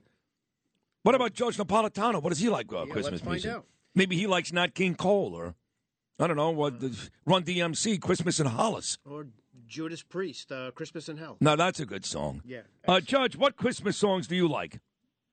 Uh, I'm dreaming of a white Christmas. I, I knew you were going to go there. I knew it. They're going to ban that song one of these days, just so you know. I, I'm an old-fashioned traditionalist. You I know, know, that. but they're, they're going to tell you soon. Traditionalist. I know, but they're going to they're going to tell you very soon that White Christmas is racist, and they'll uh, that song will be gone, like Gone with the Wind, and everything else going on in society today. Sorry to say that I agree with you. The woke people are gradually uh, undermining the cultural values in the United States, which have made us great. You, you talk about New York having a lot of problems. It still has cultural values, but not if these people uh, have their have their way. No. So I, I agree with you entirely. I realize we're just talking about a song, but but a song um, can represent what's in your heart, and if a lot of people like the song, can represent what's in the hearts of a lot of people. Uh, when Irving Berlin, you'll like this, addressed a joint session of Congress, he ended by saying, "I'll write the music, you write the laws, I'll run the country." because music reaches people good people, bad people, rich people, poor people. It reaches all of us. Very interesting. I didn't think we'd be talking about this this morning. well, that's the beauty of this program. The unpredictable Sid and Friends in the morning show on WABC. Trust me, going into every I segment. Heard, I heard a rumor that this is your mother's show. Now, what is that all about? I'll tell you what that's about. My mother, Naomi, we lost my father, Judge, about two years ago. And um, I was very close to my dad. I miss him. I love him. It's very sad. But uh, since he's passed away, my mom has spent a lot of time on this radio show because she is the number one Trump supporter. You cannot move her no matter what. She's sensible, she's rational, but she just loves Donald Trump. And so the audience, which is a huge Trump supporting audience here, big conservative audience, they love my mother. So when she comes on, she says things like, you know, son, Sidney Ferris, I want to tell our audience. I go, Mom, Mom, our audience. You're a guest. You're on like twice a month. What do you mean, our audience? And then I get messages from people that go, Sid, we only listen to you because of her. It is her audience. So she's going to come on again tomorrow, Judge, at 8.05 to end the year. But she has become a cult hero on this program. Wow. Well, one of my great joys, I want your audience to know this, one of my great joys of this year, 2022, is the rejuvenation of our friendship. Friendship that oh, began years ago at WABC, the old WABC. And it's a great gift to me. But oh. a great joy for me next year would be to be on with your mom. I'll get you every Thursday. What do I have to do to get her? I'm going to make it happen. I'm going to make it happen. January of 2023, The Judge and Naomi coming to a oh, theater near you. Oh, that sounds so good. Judge and Naomi. You know, my mom, by the way, is Jewish, but uh, my parents put on the biggest Christmas Eve party you've ever seen. Every year, we stacked in about 250 people to our beautiful home on Quentin Road in Brooklyn. My mom did the cooking, everything from Parmesan dishes to chicken rollatine, you name it. So she would love your new column, which I read this morning. Let me uh, let me give the folks out there the the actual title. What if Christmas is real? And in this column, Judge, you present a lot of what ifs, and you find a way to kind of um, stick Jesus in there with government. I thought it was brilliant. It was well done. For folks who want to read it, what if Christmas is real? What is that all about? Well, if they want to read it, they can go to judgenap.com. They can go to washingtontimes.com or townhall.com. But but it argues that Christmas is real, that that God does enter our hearts if we welcome Him. But it also reminds people that God created us, that God gives us life, not the government. And when people substitute the government substitute the government for God, they end up giving up their liberty and giving up their initiative and giving up their freedom and giving up their hard work, and they become subservient to the government. And the more money the government gives away, the more dangerous this becomes. There are 330 million Americans. Close to half receive their subsistence from the government, either Medicare, Medicaid, Social Security, some form of wealth transfer. They work for uh, the government or they sell products to the government. James Madison and company, when they wrote the Constitution, never imagined that we would be subservient to the government. Rather, the government should be subservient to us. So I make all these arguments about Christmas that we can only really, truly uh, appreciate Christmas when we are free to accept God's love, and we are, when we are free means we are not reliant on the government. That's the uh, essence of it. I was a little worried, be honest with you, discussing with it because you're Jewish, I'm Catholic. We agree on just about everything under the sun. But you have such an understanding of the Judeo Christian world, uh, the, the areas where our morals are the same. Morality has to be the uh, underlying foundation of the law. And the Judeo Christian morality is what has made the Western world great.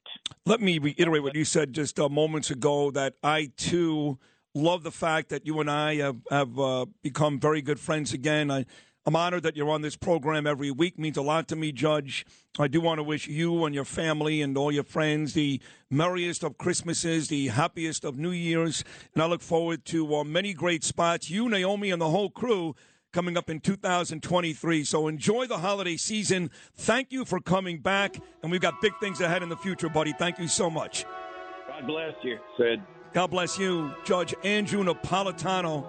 Every Thursday morning at 7:40 here on Sid and Friends. Halfway through, been amazing already. Frank Morano, Dov Hikind, Nicole Malliotakis, Judge Napolitano. Still to come. The segment of the week, Bill O'Reilly, coming up at 8:40 and my dear friend, famed defense attorney live in studio, Joe Tacopina, coming up at 9.05. The second half of the number one Nielsen rated news talk show in New York City and the self proclaimed best talk show anywhere in America, Sid and Friends in the Morning on Talk Radio 77 WABC is coming up right after Deb with the news. Bells in the snow. I'm of a white Christmas with every Christmas card I write. May your days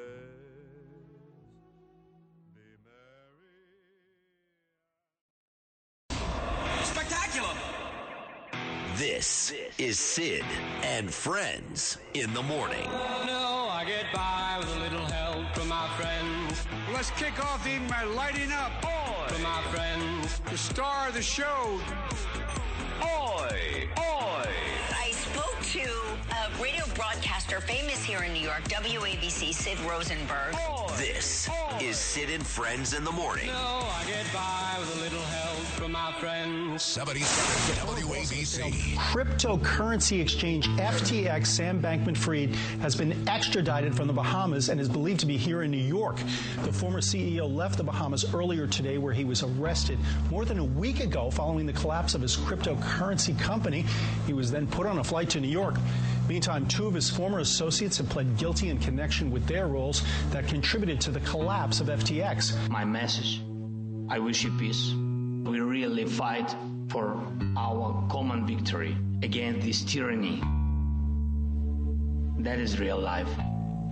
And we will win. It is my great pleasure, thankfully, uh, despite a brief absence, technically speaking, to welcome Aaron not only back to the Bronx, but to welcome Aaron back to the Bronx as the 16th captain of this great organization, the New York Yankees. You get a chance to continue my legacy here in pinstripes, the best baseball city in the front of the best fans. This is uh, an incredible honor. It's all cold down along the beach. The wind's whipping down the boardwalk. Hey, man! Hey, man! You guys know what time it is? What time? What? What? Oh, Christmas time. You guys all, you guys all been good and practicing real hard? Yeah? Clarence, you've been, you've been rehearsing real hard now. So Santa, bring you a new saxophone, right? Everybody out there been good or what? Oh, that's not many, not many. You guys in trouble out here.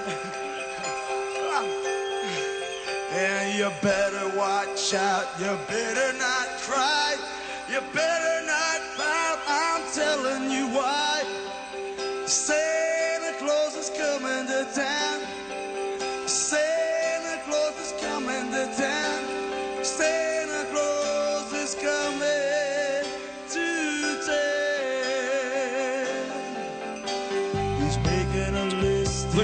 Coming up next, and the ratings segment of the week. The great Bill O'Reilly coming up at 8:40.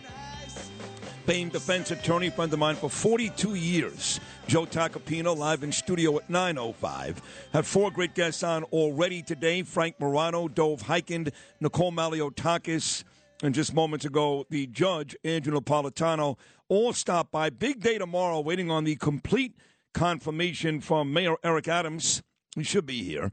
Also tomorrow, Andrew Giuliani uh, co-hosting with me tomorrow. My 14-year-old son Gabriel, and also on tomorrow, Naomi. As my friend uh, Ralph Napolitano just said to me, no relation to Judge Andrew, Naomi and friends. Eric Adams did speak a couple of days ago about the migrant issue here in New York. We know, of course, it's about to get a heck of a lot worse. I saw the numbers about an hour ago. If and when Title 42 does go away, and right now the Republicans are holding up this ridiculous $1.7 trillion omnibus bill because they want to do something with Title 42, amend it, keep it going, to keep these migrants out. The figures I saw were once Title 42 goes away, add to the already huge, exorbitant number of migrants, add 14,000 a day, over 500,000 a month, nearly 6 million for the year. That'd be a lot of folks. You know what I'm saying?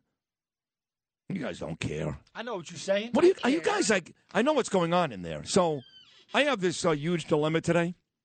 And that is, I've been invited to two parties at about the same time. Oh, what a hard life. Yeah, that really is. A Jeez, dilemma. oh my god! I've God. been invited to two parties. I'm what do I popular, do? guys. Oh, it's so hard being me. Here's a dilemma. Which kid will I feed today? That's a dilemma. How about that? Okay, well, people have different dilemmas for their lives. My dilemma is I've, I'm worried about getting stabbed in the throat every single day on my way here. Well, then don't move to Bushwick. to listen to your dilemmas, which, oh, I have, uh, I have four parties. So here's my big problem. I have Be to light quiet, a menorah. God. I have to light, light So- the largest menorah in the world. I didn't say that was a dilemma.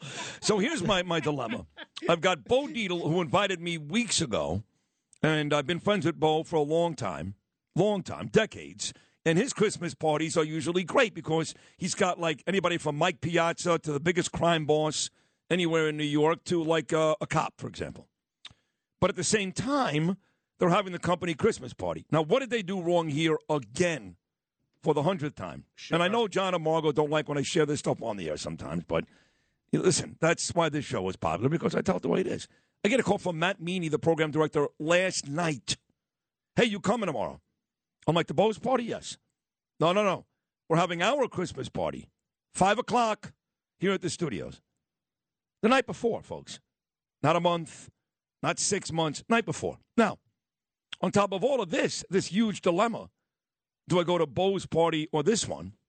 The weather is about to get N A S T Y nasty. Oh, I wanted to get the answer. Okay. I was trying to spell it in my head. but You No. spoiled it too quick. Sorry. So I'm going back to Rockaway after the show because I'm. Which I just am. I'm going to the gym. I got stuff to do. Don't worry about it. Mr. Rosenberg, if you're nasty. yeah. So then the thought of coming back into the city for either one of these parties, eh, it's just not working for me. I don't know. Well, you can hang out in the back and wait for the parties to I, begin. I did that Tuesday, two days ago. Literally, I went for a stress test, came back here, saw Rudy, saw Greg Kelly, sat here for two hours, and then met John and Margo at the Menorah, and then I went to the Stephen Van Zandt Ball, mind you. I think Greg Kelly was part of the stress test, wasn't he? I think so too. So I'm not going to do that again. So I don't know if I'm going to do anything tonight. I may just go back to Rockaway. If the weather gets bad, I'm just going to stay home. I love Bo and I love WABC, but uh, uh, I've had enough. I'm tired. today. Pretend it's the pandemic and do a Zoom call into both of them. That's what I should do. Yeah. Make an appearance. We'll put you up on the projector. You can say hi to everyone. And we can make an announcement. Sid had a big dilemma today, but miracle of miracles, know, it's solved. Sorry to interrupt you. It's Sid's very difficult life. Here he is on his, Okay. on his iPhone. From his beach home in Rockaway. You guys, you make me laugh because you, Macedonia Phil, you've had a dilemma today too. I haven't made fun of it, and that is You did. No, I did not. Yes, you did on How- air. You just said this is. I have no idea what this is. I, this is why you're you even talking about it? Well, here's your dilemma. How does Phil and Lewis or mm-hmm. anybody else going to the company Christmas party tonight, how do they find any gift worthwhile giving to somebody else for $20 or less? It has to be kind of like a universal gift. Like anyone here could use it, which is even harder. It makes sense if you're like doing it for a specific person, but like just a general gift under under twenty bucks. Well, give me an idea. What, what could you find for under $20? a scented candle. That's nice. I love scented candles. Yeah, I actually, you know, my, my neighbor Billy Felton, who I love dearly, and his wife Jackie, I love her too.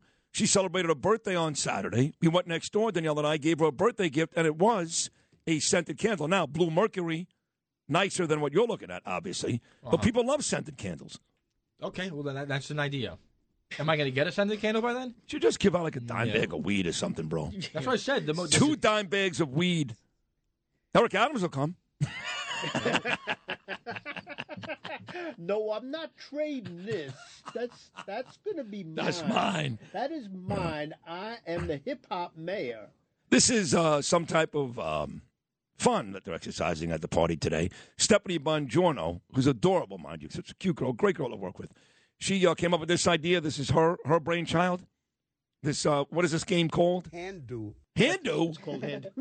White elephant. It's called the white elephant. Yeah. Yeah. Why is it called that? I don't know. It's it's she didn't come up with a name. It's like a I thing. know. It's been named. It's a thing. People do this. yeah. Apparently. Yep. Frankie Diaz, um, he's uh, he's aware of this. This happens, Frankie, at other companies. What about this white elephant? It doesn't necessarily happen at companies. Just people like I've been to parties in college where they have a bunch of gifts and then you have to you know trade them or whatever it is. And then So you what's the difference between this and a grab bag? Parties in. Well, you get the trade, I I guess. feel like yeah, well, Yeah. I think I feel like with a grab bag, it's just it's more like you know. You gotta free keep it. stuff that you can get take home with you. I don't- the- Whereas the- with white elephant, you, you don't really know what you're going to take home with you. Right. I don't know about Frank, but the parties I went to in college had different white stuff. yeah, I would imagine. Yeah, no, I mean, Yeah, no, they, they- Right, uh, right. no. I mean, uh, the holidays that were like you know f- officially sanctioned. It was like, I, like I got a, I got a, a bag of marshmallows one year, Right. which I was like, okay, what am I going to do with that? Even Maybe I uh, white buy a- elephant would be heroin in uh, at his college. so you got scented candles. Uh, Lou, have you thought of anything to give away today? Or? Uh, I've Well, you're not going. No, I'm Marbles. Right. What about a bag of marbles? could. What do you do with a bag of marbles? You could uh, like uh, you could do like a, a Throw 'em prank. at people. You could do like a prank, like you know, like a Home Alone style prank. If someone breaks in your house, they they fall over. Okay. What about you, Justin? You find anything with twenty bucks or less? No. Are, are you going to this party? Uh, no. He hasn't come up with his answer yet. Somebody talk over me. What? Somebody s- s- just Justin start will be there. Yeah, No, I'll no, talk no, over Justin. No, I'm not going. Yeah, I'm not going. Well, To hold on, you'll hold be on, there. hold on. Well, what if they make you go? Oh my they can God, do that. They can they can make you go. They can say you have to go. Oh, oh, oh, yeah. Can they? What do you? You can't use Bernie as an excuse. That's mine. I remember one time we had an event downstairs. he was exiting the building and he still didn't go. Yeah. I love that. Oh Made- my made a- God! Made a wrong turn. But I don't understand. What do you mean? Like, there's not going to be uh, like, wh- why are they begging people to go? Is there not going to be They enough want people going? they going? want fun. begging. It's not the same thing if, I if got Justin Ellis seven emails last night saying saying go. uh, Well, that's saying- because that's Yeah, because again, at the risk of sounding brash and arrogant, the morning show runs this station. We're the big stars here. So if none of us show up tonight, That- that look it good. looks bad, right? Right, but if, uh, so if that's the case, then don't have the party at five o'clock on a Thursday. Okay, you're, Yeah, right. You're- exactly. Stephanie you're- Bongiorno's listen. You're, you're right about that. You're right. You're right. And maybe next year they won't do that. You're right. But this is the way it's going this year. So what do you do about today? Forget about uh, whether or not it's going to be a different time next year. I don't. They're going to make you go. I, yeah. They're going to dock your pay. You're gonna uh, dock the- my pay. They're going to take away from your POT. What's it called? P, what is it? PTOs. PTO. My- all my PTO is already gone. It's a different. That's all my, my, gift PTO today. is already gone. They, they have nothing to take for I don't me. even know what a PTO is. I just heard this idiot yelling about it with Matt Blaze at five o'clock Why in are the morning. pointing at me while you're saying million times? You do know what it is. No, I don't it's just know. paid time off. Paid time off, right? Yes. right. So it's a time. you POT is what Eric Adams wants. Well, how come you get? You, how come you guys get money for uh, time off? We get an allotted amount of time at, at the start of every year. So, uh, for me, for instance, I get like 120 hours or something. And you that get I, paid that, for not coming? Uh, that I can take for vacation. No, no, that's no good. No, no, that's got to go. What, what do you That's mean gotta that's go. gotta That's how America No, works. no, no. Give that money to the Ukraine. Okay, everybody.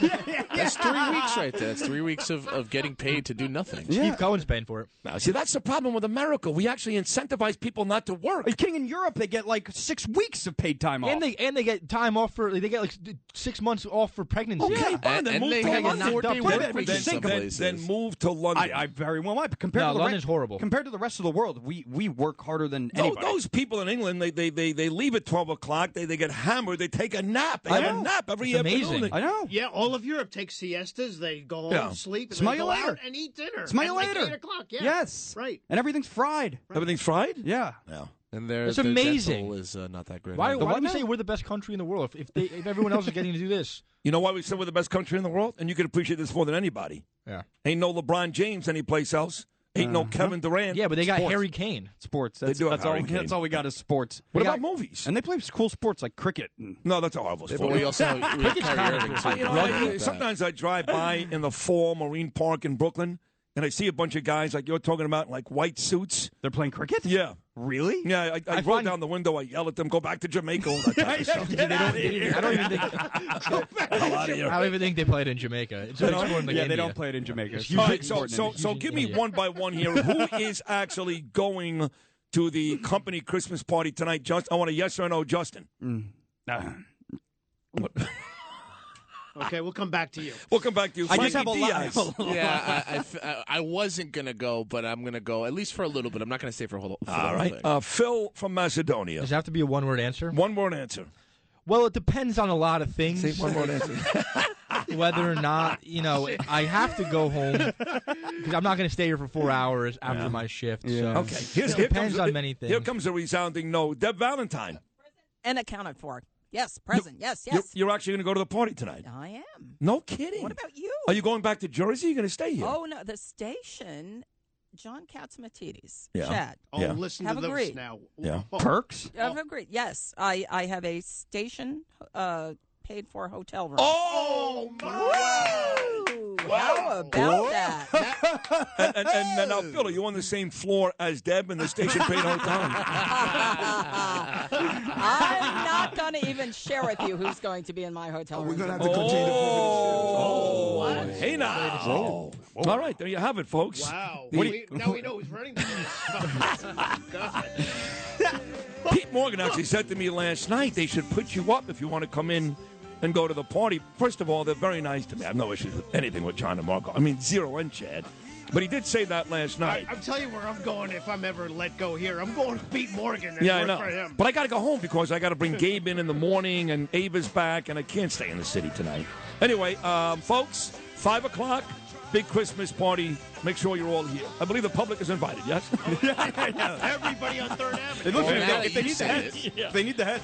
Lou Dobbs' business report is coming up next. Lidia reports and Bill O'Reilly also this hour. An action packed, exciting 8 a.m. hour with me, Sid, only right here on Talk Radio 77 WABC.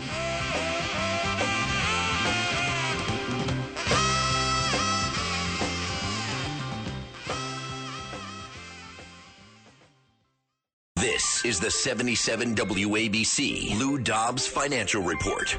Investors look to build on yesterday's big rally on Wall Street. The Dow Jones Industrial's up more than 500 points, helped by Nike's 12% jump. The S&P and Nasdaq both higher as well. Consumer confidence and retail earnings carrying stock prices higher. Crude oil futures up. West Texas Intermediate crude rose 3% yesterday. The government confirmed a larger than expected draw on inventories. Demand is forecast to rise into the new year. Wall Street targeting a slight increase in initial jobless claims, up 9,000 from the week before. Unemployment filings fell to the slowest level since September. The labor market still tight as the Fed's interest rate hike campaign goes on. Revised third quarter GDP is forecast to remain unchanged, the economy growing at a 2.9% annualized rate. Please join me several times each weekday right here on 77 WABC. This is the Lou Dobbs Financial Report. Keep listening for more to 77 WABC for the Lou Dobbs Financial Report.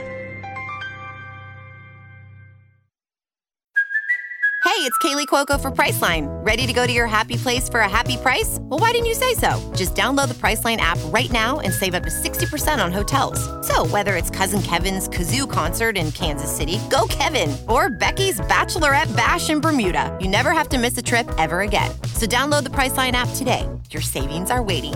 Go to your happy place for a happy price. Go to your happy price, Priceline. This is Lidia Reports on 77 WABC. Here's Lidia Curanaj. This report is sponsored by Benjamin Steakhouse. Sid, we talked. Uh, you talked a lot about Vladimir. I mean Zelensky. You know. Yep. Um, you know, he, he came in, and you know he's wearing the army fatigues and all that. But did you see there was this? So what I wanted to talk about is him. The way he came in last night when he wanted to ad- address Congress. Right. He walked in.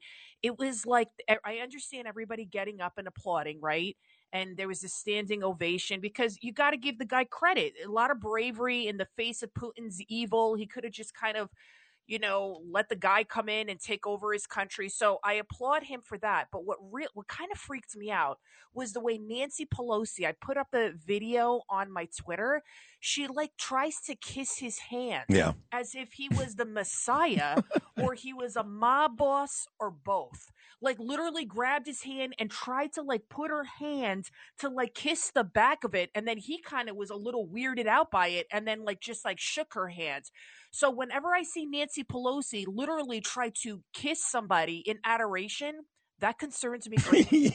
as it should. You know, Zelensky, uh, for me, it's it's it's an odd uh, feeling I've got because there are days, like you said, where I give the guy a ton of credit, bravery, courage, standing up for his people, being decimated by Putin and the Russians. But he jumped the shark a while ago when he did that magazine photo shoot with his wife. And like literally five feet, uh, five feet behind him was like a mother, a father, and a dead kid in the streets of Ukraine. This guy ended up on the Academy Awards, ended up on the Grammys. He grandstands all over the place. So on one hand, yes, he has shown courage. On the other hand, this guy is a jock snipping, TV loving, basically TV personality who you can't take serious. Depending on the day, I don't really know how to feel about this guy Zelensky. I really don't. I know I'm not a military expert, and you know, military experts around the world they're saying we have to back Ukraine because we have to prevent Putin from having world domination. Because if he takes over Ukraine, then it's just going to go one after the other, kind of like a Hitler esque type of like domino falling. So I get that. We're giving them billions of dollars, but I pray that it's all being accounted for. We had General Jack Keane on John's show last night, and I, I asked him, I said, I understand we have to back them. I get it but who's accounting for all of this money, every single dollar? Too much money. I, I don't. I don't care. I don't care. Forty-five billion alone Yeah, in I- this omnibus bill. This that's a lot of freaking money. Well, thank God the omnibus bill right now is being held up because the Republicans want to uh, amend Title 42. But regardless where the money goes, even if it goes to good causes, we are giving them way too much money. We have way too many issues. First of all, you got to borrow that money from the Chinese, which makes our debt even larger. With trillions and trillions of dollars in, in, debt, who the hell are we to give Ukraine all this money? I'm not saying don't help. Give them a couple of bucks, a couple of weapons, but every couple of months to give them billions of dollars. I'm sorry. I don't care what General Keane says or Jacobs. That is ridiculous. I mean, we, we, we, we trying to get a couple of billion dollars to help the folks from 9 11 you know, who just got that money from Peter King and Jon Stewart, but there are more that need money, and they wouldn't put it in the bill. But they had no problem giving Ukraine more money. I'm sorry. America first. Ukraine, God bless you. This is getting ridiculous. I know. And then the holding of the flag and the way Kamala Harris and Nancy Pelosi were holding the Ukrainian flag Give me a break. as if it was the American flag. Listen, I'm all about being an ally. I get it to support him. But again, like I, I was all like in support of Ukraine. But once I saw him come in like a rock star and literally the way it was like Bono at a U2 concert back in like early 2000, and to see Pelosi the way she was groveling and trying to literally kiss him, it was weird. And this is the same woman that when Donald Trump, President Trump, gave that amazing State of the Union address, and he was really good, remember? And she stood was great. behind him Yep. and ripped it up, and and she was all disgusted. So that's what concerned me. Anybody that Nancy Pelosi or the squad obsesses over and Yeah. thinks it's like their new Democrat messiah.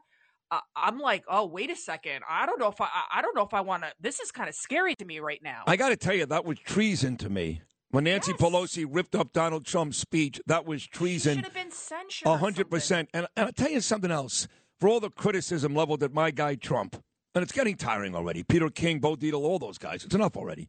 If my guy Donald Trump was still running this country, we'd have all those billions and billions and billions and billions of dollars here. You know why? Because Putin never would have started that war in the first place. So for all you guys out there crapping all over Donald Trump, if you miss all those billions of dollars, if he was president, Lou Rufino, and the rest of you backstabbers, that money would be here.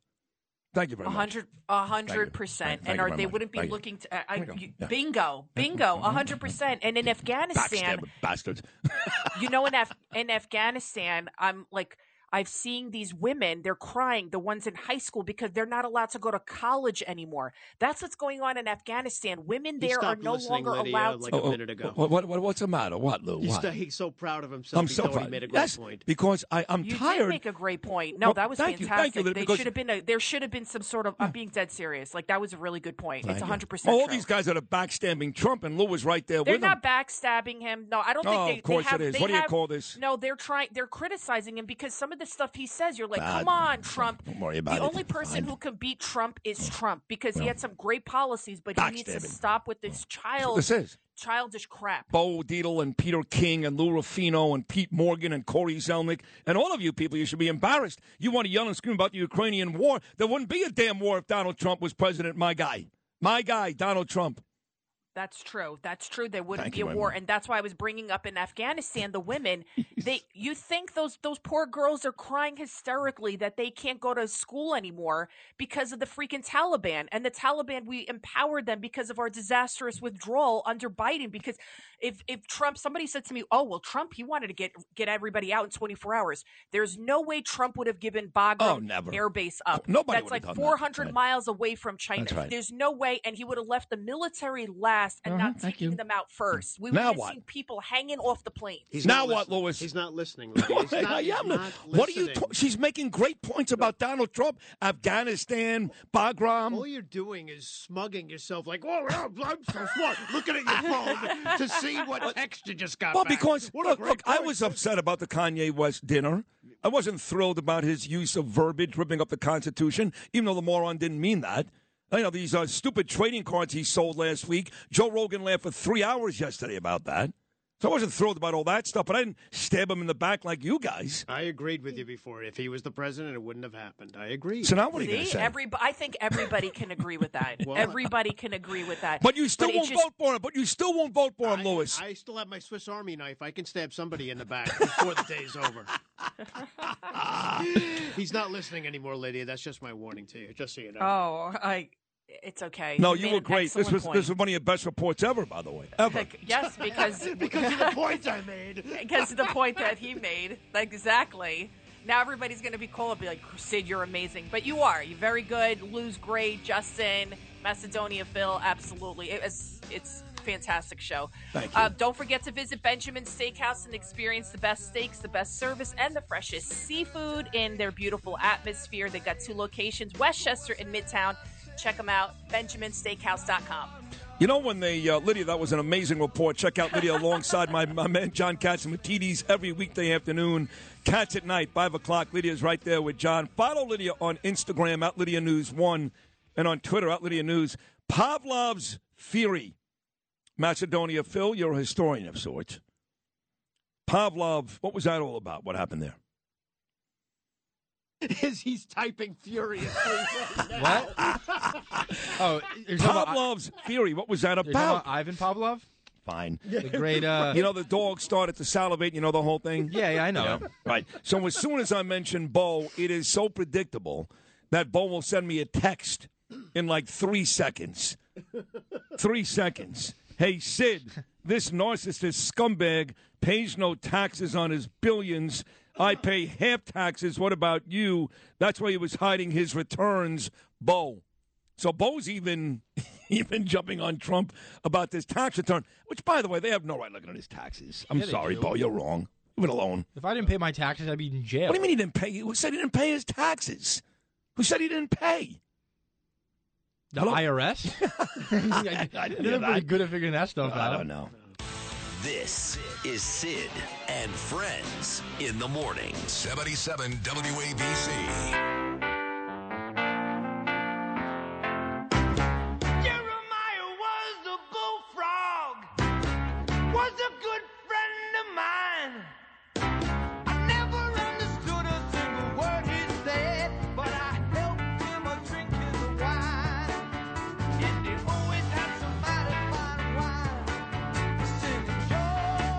So the Mets are uh, grabbing the back cover. I know Judge got his deal done. He's the captain. Who cares? Correa they signed, and Steve Cohen spending all this money. And uh, about a month and a half ago, Bill O'Reilly invited me to a Mets Cubs game. Didn't just invite me, mind you. He brought me, Bill, into the actual owner's suite, Steve Cohen's suite. And Steve Cohen watched the game with me and Bill. Spoke to Bill often, spoke to me a couple of times. That was an absolute thrill. And now Steve Cohen doing all he can to buy our New York Mets a World Series title. He was the best. He still is the best. He'll always be the best. He is the aforementioned Bill O'Reilly, whether it's here weeknights at 9 p.m. on WABC or his own website, BillO'Reilly.com. Interviews, columns, TV show. Doesn't get better. Killing series, Killing the Legends right now, doing awfully well. Every one of those books is tremendous. Here he is, my friend, the great, and by the way, the biggest rating segment of the week anywhere on this station. My friend, the great Bill O'Reilly. Good morning, Bill. Hey, you know, uh, once we were able to overpower security in Cohen's suite, everything worked out great. Wasn't, yeah. That's funny. No, Um, that was fun. He loves you, and, and the owner of the Islanders was there. That like uh, Ledecky, right? Yeah, I'm going to Islanders tomorrow. Um, and uh, Jon Ledecky is a great guy, and uh, so we'll see him tomorrow night. Um, a couple of things going on. Um, the Mets are, you know, I, I'm. I'm happy because I'm a lifelong Mets fan. I, I mean, I went to the Polo Grounds, and uh, when they was 1962, and I was the only one in the right field stands yelling at Solly Hemus and Felix Mantilla. Um, but you know, the money now is going to change the whole uh, league, and they're going to have to now start to impose more spending and all of that. But we have to root for the Mets. Cohen is uh, he's a daring man. Um, he's a swashbuckler.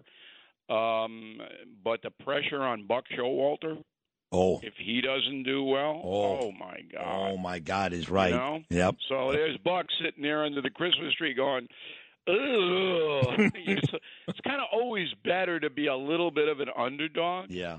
And and uh, you know I know it's not a sports segment. We'll get to the other stuff in a minute, but um, the Jets play tonight in uh, Jersey against Jacksonville, and it's going to be like um, torrential downpours, which is not going to help uh, the quarterback Zach. Okay, no, but everybody's got it wrong with it, this guy.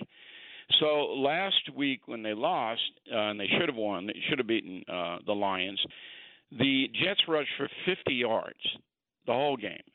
Do you know what kind of pressure that puts on a quarterback? Oh, tons. When the other team knows that the Jets or any other uh, squad can't run the ball. So they call it schemes and all this. And not one person pointed that out. And then the poor kid, and I feel sorry for the kid, all right? I do. Comes from Utah into New York City. Just, just that. Utah to New York City. a lot. You know. And then, you, you know, every move he makes, he's not a good pocket passer, but he gets out. He gets outside. The, the guy can throw the ball.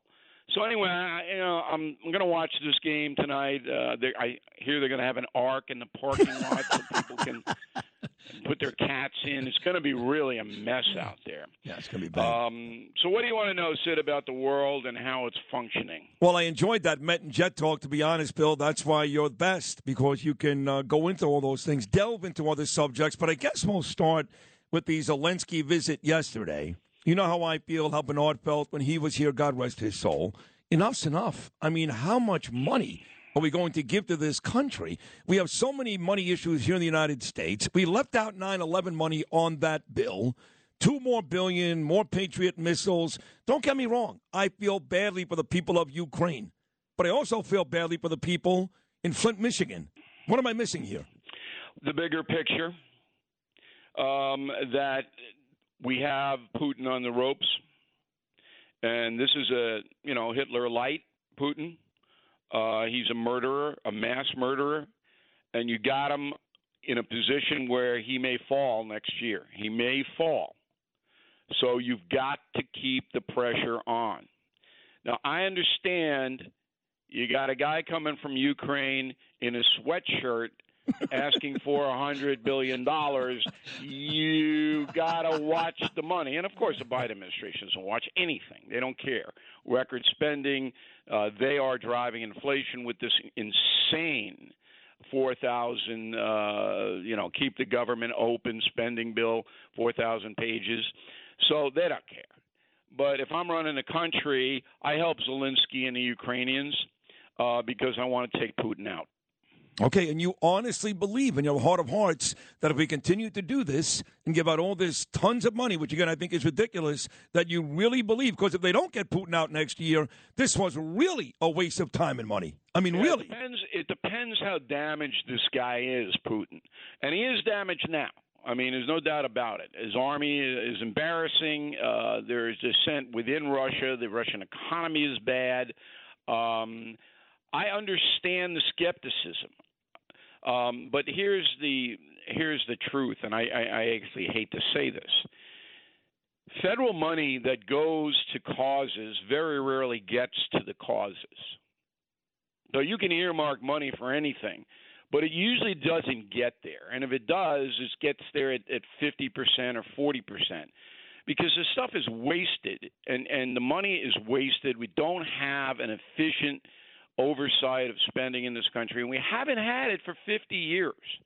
It's like, okay, we're going to tax uh, Sid Rosenberg and Bill O'Reilly up to their eyebrows, and and you know, and we're, the money will continue to come in. So we're not going to really watch it, and that's what happens. So you know, when I hear, well, they denied this, they denied that. Um, you know, I'm a little cynical in this in this whole area. I would not have voted for that spending bill. I would have gone up against McConnell one on one and torn him up. okay, verbally, verbally. Yeah. The turtle would not have come out of its shell if I was there, because I would have just read off all the stuff that's just absolute waste. All right, and I, this is what you're voting for before Christmas, so everybody can get But, but, home. wait, but you mentioned Mitch McConnell. He's predictable. So is Mitt Romney. Can you explain to me, Bill, on this 1.7 trillion dollar bill, which I agree with you is is a joke? Marco Rubio, Tom Cotton, these are good mm-hmm. Republicans. What are they thinking? Well, they got the defense money. That's that's why they all voted for it. Got it. Okay, so China is a threat. And you, you got to look at the big global picture here. So Putin's on the ropes, and we're hoping he gets taken out somehow by his own people next year because the Ukrainians are going to continue to push and push and push and make him look bad. China is building up their armed forces, and it, they're not building it up so that they can, you know, do a little exposition on China Day. All right, they're building it up to use it. So the Republicans said we have a, a historic opportunity to get all this defense money, which the uh, Democrats will never give us unless we do all the green pork stuff. You see what I mean? Yes, yes. We're not going to get the defense money Yep. unless we give them the green pork stuff. I got it. So when they say that the Republicans are holding up this bill because they want to make sure that the Democrats amend Title 42, you just can't get rid of Title 42. That's another five, six million migrants a year coming to our country. Is that more curtains or is that for real? No, it look, Title 42 is now in. So because the Supreme Court said it was in. Now the Supreme Court's going to take this border thing over. They're going to hear this thing because they know these nine justices know that Biden is incompetent and and can't solve the border problem. They know that. Anybody with intelligence knows that the president of the United States is now so incompetent that he cannot solve any problem. Nothing. All right, that's what we have right now. A guy sitting in the White House going, uh, "Is my cocoa ready?"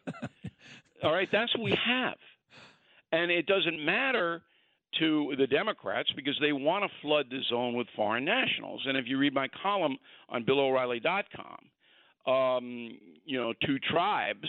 We're two tribes now in America. We're not one people anymore. And I explain, you know, what they want to do. And by the way, what now it's on my mind. If you guys want to laugh, when I say you guys, I mean Sid and friends, and then all the millions of people listening to Sid and friends. Yeah.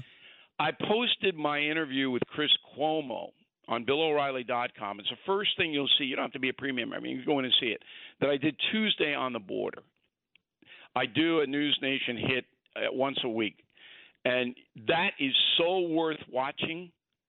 I can't tell you how how, uh, how important that is because then you'll see what the argument is from the Democrats. Oh my side, God. Uh, yeah. And you'll see how I dissemble it. Oh, God. that's not a fair fight. Chris Cuomo against you? Well, whatever it may be. I mean, I, you know, he's nice enough to have me on my program, on his program. So Yeah. I'm not, you know, I mean, and it's and it's a worthy exercise to see both sides.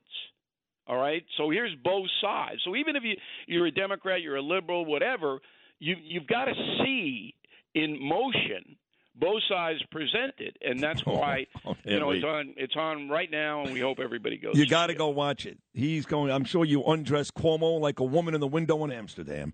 Uh, let me move to, um, Eric. Uh, Actually, Trump. You mentioned uh, Trump a little while ago, and you said Joe Biden can't figure out anything. Right. To Trump's credit, he figured out a whole bunch of stuff. But the polls recently, a couple, and I know they're all skewed and they're all no good, but the last couple of polls I've seen have DeSantis with a sizable lead over Donald Trump. In fact, my new Newsmax commercial asked the question should Trump still run? What do you think about that? Well, I don't believe any of those polls now matter at all. Uh, they'll matter a year from now as we see uh, 23 unfold and the disaster that's going to befall this country next year in on the border, um, in the economy. Not everybody's going to get hurt in the economy, but a lot of people are going to get laid off next year. A lot of people. And and so Trump still commands about 35% of the Republican Party. They're the MAGA people. That's a big number. So all he has to do, um, if he um, if he wants to get nominated by the Republican Party, is really get 10%, 12% more uh, than the 35 that he's got in his pocket. These are the people that buy the Trump playing cards for 99 bucks. What what kind of person is going to buy a Trump playing card for 99 dollars? I don't know. Why don't you just set the money on fire? He sold them out in like an hour, He Bill. sold them out. I know. I sold them out. I mean, I'm looking for a Willie Mays 1954, not a Trump guy dressed as Wonder Woman. I mean, I don't know what's going on. Oh, he's, he's, he's lost his mind. That's what's going on. He's gone completely crazy, and he's got those, these sycophant followers. No matter what he does, he's, he's great, and he was a great president. But at this point, six years later, he's lost his mind. One more. The mayor, Eric Adams, he wants a billion dollars from Biden. Now, and I like the mayor, and I'm getting more friendly with the mayor because I want to try to help this city along. But where was he when there were these overnight flights to Stewart Airport? the airport in Westchester when Astorino and Devine were writing about these things. Adams was nowhere to be found. Now, now he wants a billion dollars. What do you think about the city's response to the migrant crisis? It's worse than that. So on uh, on my show at nine o'clock on WABC, Common Sense, I ran a soundbite from Adams in September where he was bragging about New York City always being a sanctuary city and everybody is welcome in New York City, all the migrants. All right, that was in September of this year. So he was one of the enablers of this insane border collapse. Mer- the mayor Adams was one of the enablers. And now, total tune change, right? So I want a billion dollars from the federal government, blah, blah, blah, blah, blah. Well, are you still a sanctuary city guy, Mr. Mayor? Mm-hmm. Good question. You still there? Mm-hmm. You see, these guys, they know the public is a short memory. They know people don't remember. I remember because I'm a savant, all right? yeah. Um, and then when I saw him going, "Oh, this is terrible," the city services, and and Newsom did the same thing in California, same thing. Yep. Oh, it's a the breaking. Hey, you morons! You are responsible partially for this. Yeah. Are you going to apologize for that? Probably they don't even not. mention it. Yeah. And the press is so impotent in New York City, the local press. I mean, if I I used to work for Channel 2 as you know, as a reporter. Okay? I was feared. Feared. Because if the politicians knew, uh-oh, here he comes. He's going to ask me an embarrassing question. Well, where are those people? Oh God, they're on, gone. On, the, on They're the, gone. you know, the local news. These Come guys, like this Bill Ritter on Channel 7, what a suck up he is. My God, it's nauseating. Those people are gone, Bill. You were. They're gone. Yeah. I know, Yeah. but the but the disservice to the people who live, the 16 million of us who live in this metropolitan area, because we don't have an aggressive press holding these people responsible for what they do and say. Yep. So they can do and say anything they want. It's crazy. It is. More importantly, Spencer's home. What are you guys doing for Christmas? What's uh, you going to travel? You're going to stay home? What's Bill O'Reilly doing? No, for the rest of my life, I'm not traveling on holidays. I mean, my God, the rain and everything else. Uh, uh, I feel so sorry for people who have to have to travel. So uh, it's a traditional. It's a traditional O'Reilly Christmas on Long Island. We're hoping Dolly Parton can stop by, sing some off-key country uh, carols. Um, and uh, you know, it's pretty much that. That's little beautiful. ham, um, Nice. you know, for dinner. We got mass. Uh, got to go to mass. Nice. Um, and uh, presents. Nice. And pretty much that's what we do. And uh, you know what? The simple, the more simple you can make all of these traditional holidays, and the more time you can actually spend with your family and friends and actually talk to them. Don't talk to them about politics. I mean, don't do that. Right. Just talk to them about, hey, how's your life going? You know, what what interesting things are happening, and that's really what this is all about. That is the spirit of the holiday. You're exactly right. Well, listen, uh, thank you for all you do for me, this radio station, but specifically me in this program. I want to wish you the merriest of Christmases, Bill, the happiest of New Year's. You and I will talk again January 5th of 2023. But you've just been a godsend to me and how much I love you personally, too. So thank you so much. Happy holidays. You're the absolute best. Well, I appreciate that, Sid, and I want to wish everybody a Merry Christmas. Uh, I know you're partying tonight, or you might, or you could. I can't go because uh, my son has had four wisdom teeth out. Uh-oh. So, you know, his head looks like a Macy's Thanksgiving Day float.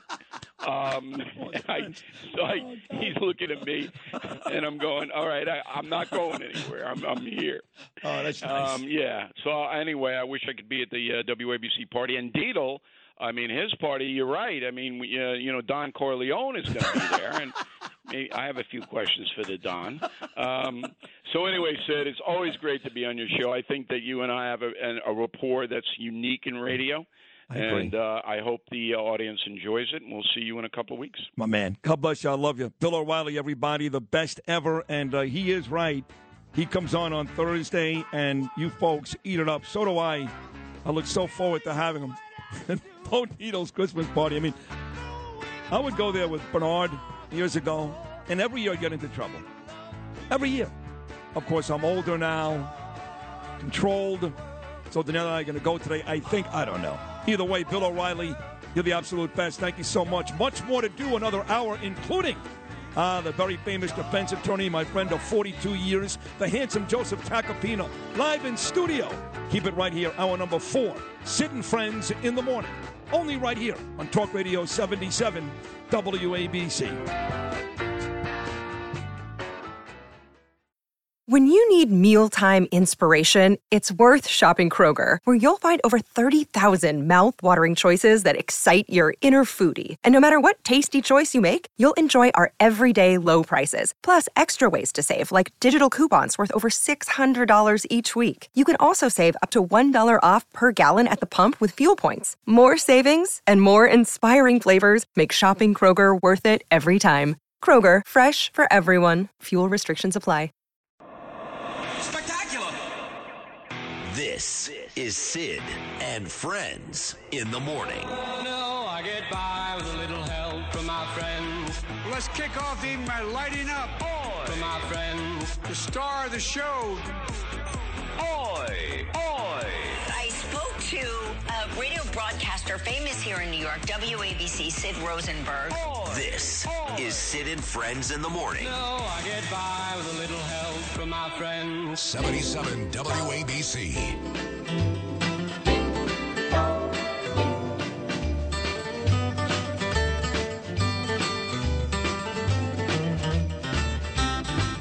Have a jolly Christmas.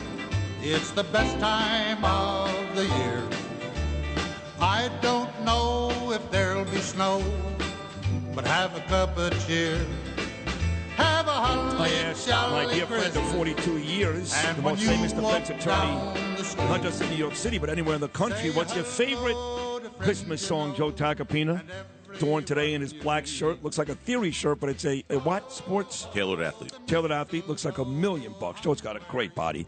And uh, he looks he looks beautiful. And he said this one, the old uh, Burl Ives classic, Holly Jolly Christmas. The best. You hear this? It brings you back to the days on Bedford Avenue as a little boy with Cosmo and Josephine, right? Yeah, with my fake little Christmas tree that I thought was like the Rockefeller Center tree. Was Mine was real. Harvey put up a Yeah, real real one in Brooklyn, huh? Of course. Harvey's I don't. You probably forgot, but we were little kids.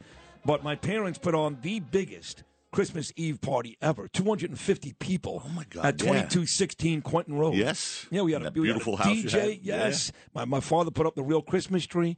It took us uh, two days just to uh, you know uh, put all this stuff on it. Uh, you know what do you put on there? Bulbs and uh, what's your other Lights. stuff? Lights. Um, all that Tinsel. stuff. All that stuff. All that stuff, yeah. So we uh, we love Christmas, but since my father passed away, that's that's all done. Anyway, Merry Christmas to you. How are you? Good, brother. I'm good. Yeah. Getting Big game Rangers tonight. Islanders. Yeah, I was Yeah, gonna yeah. say big game tonight. Yeah, so the Rangers are doing awesome now. So hopefully, you know, they get a couple more points against their hated rivals. And Yeah, it's always fun. Potvin sucks chant. Yeah. Potvin sucks. you know, I became really close with Denny Potvin down in Florida. He was uh, the analyst for the Florida Panthers for like 20 years. kidding? Him and I were like uh, best friends. The whole It's crew a great guy, there. right? Great guy. That's the best. Super You know, guy. he's the only guy that could have retired 45 years ago, and they still say right. you suck. But, and I would say to him, I go, game. when you would come back to New York with the Panthers and do the Ranger games, and you would hear that chant, would it bother you? He goes, absolutely not. Like you just said, they're still talking about me. And we beat them every time. Exactly. I mean, uh, Ronnie Duguay, who I saw two nights ago, is a great guy, but we beat them every time. Yeah. Well, Yeah. not this Ranger team, boy. We Well, have we the best did goalie in the world. game. We Nah, we lost to the last game. Penguins, but it was a good game. Yes. Look, you're gonna. Yes. They won seven in a row before that, so Yeah. I think it's time for a new streak. All right. Let's hit a couple of the uh, big stories By and the move way, around quite Jacob, Jacob Trouba is insane. Oh, you see this guy hit people. You know what's funny? You, You say that. hit people. Yes, because when they made him the captain, Yeah. like the Yankees do it there in Judge yesterday, I go, why Trouba? Yeah, Why him the yeah. captain? Now I'm okay. He's an emotional guy. That, you know, when he threw that helmet when they lost to the Blackhawks, and he threw his helmet across the boards. Yeah. When he got kicked out after that Yeah, fight, and he said to the bench, "Wake up."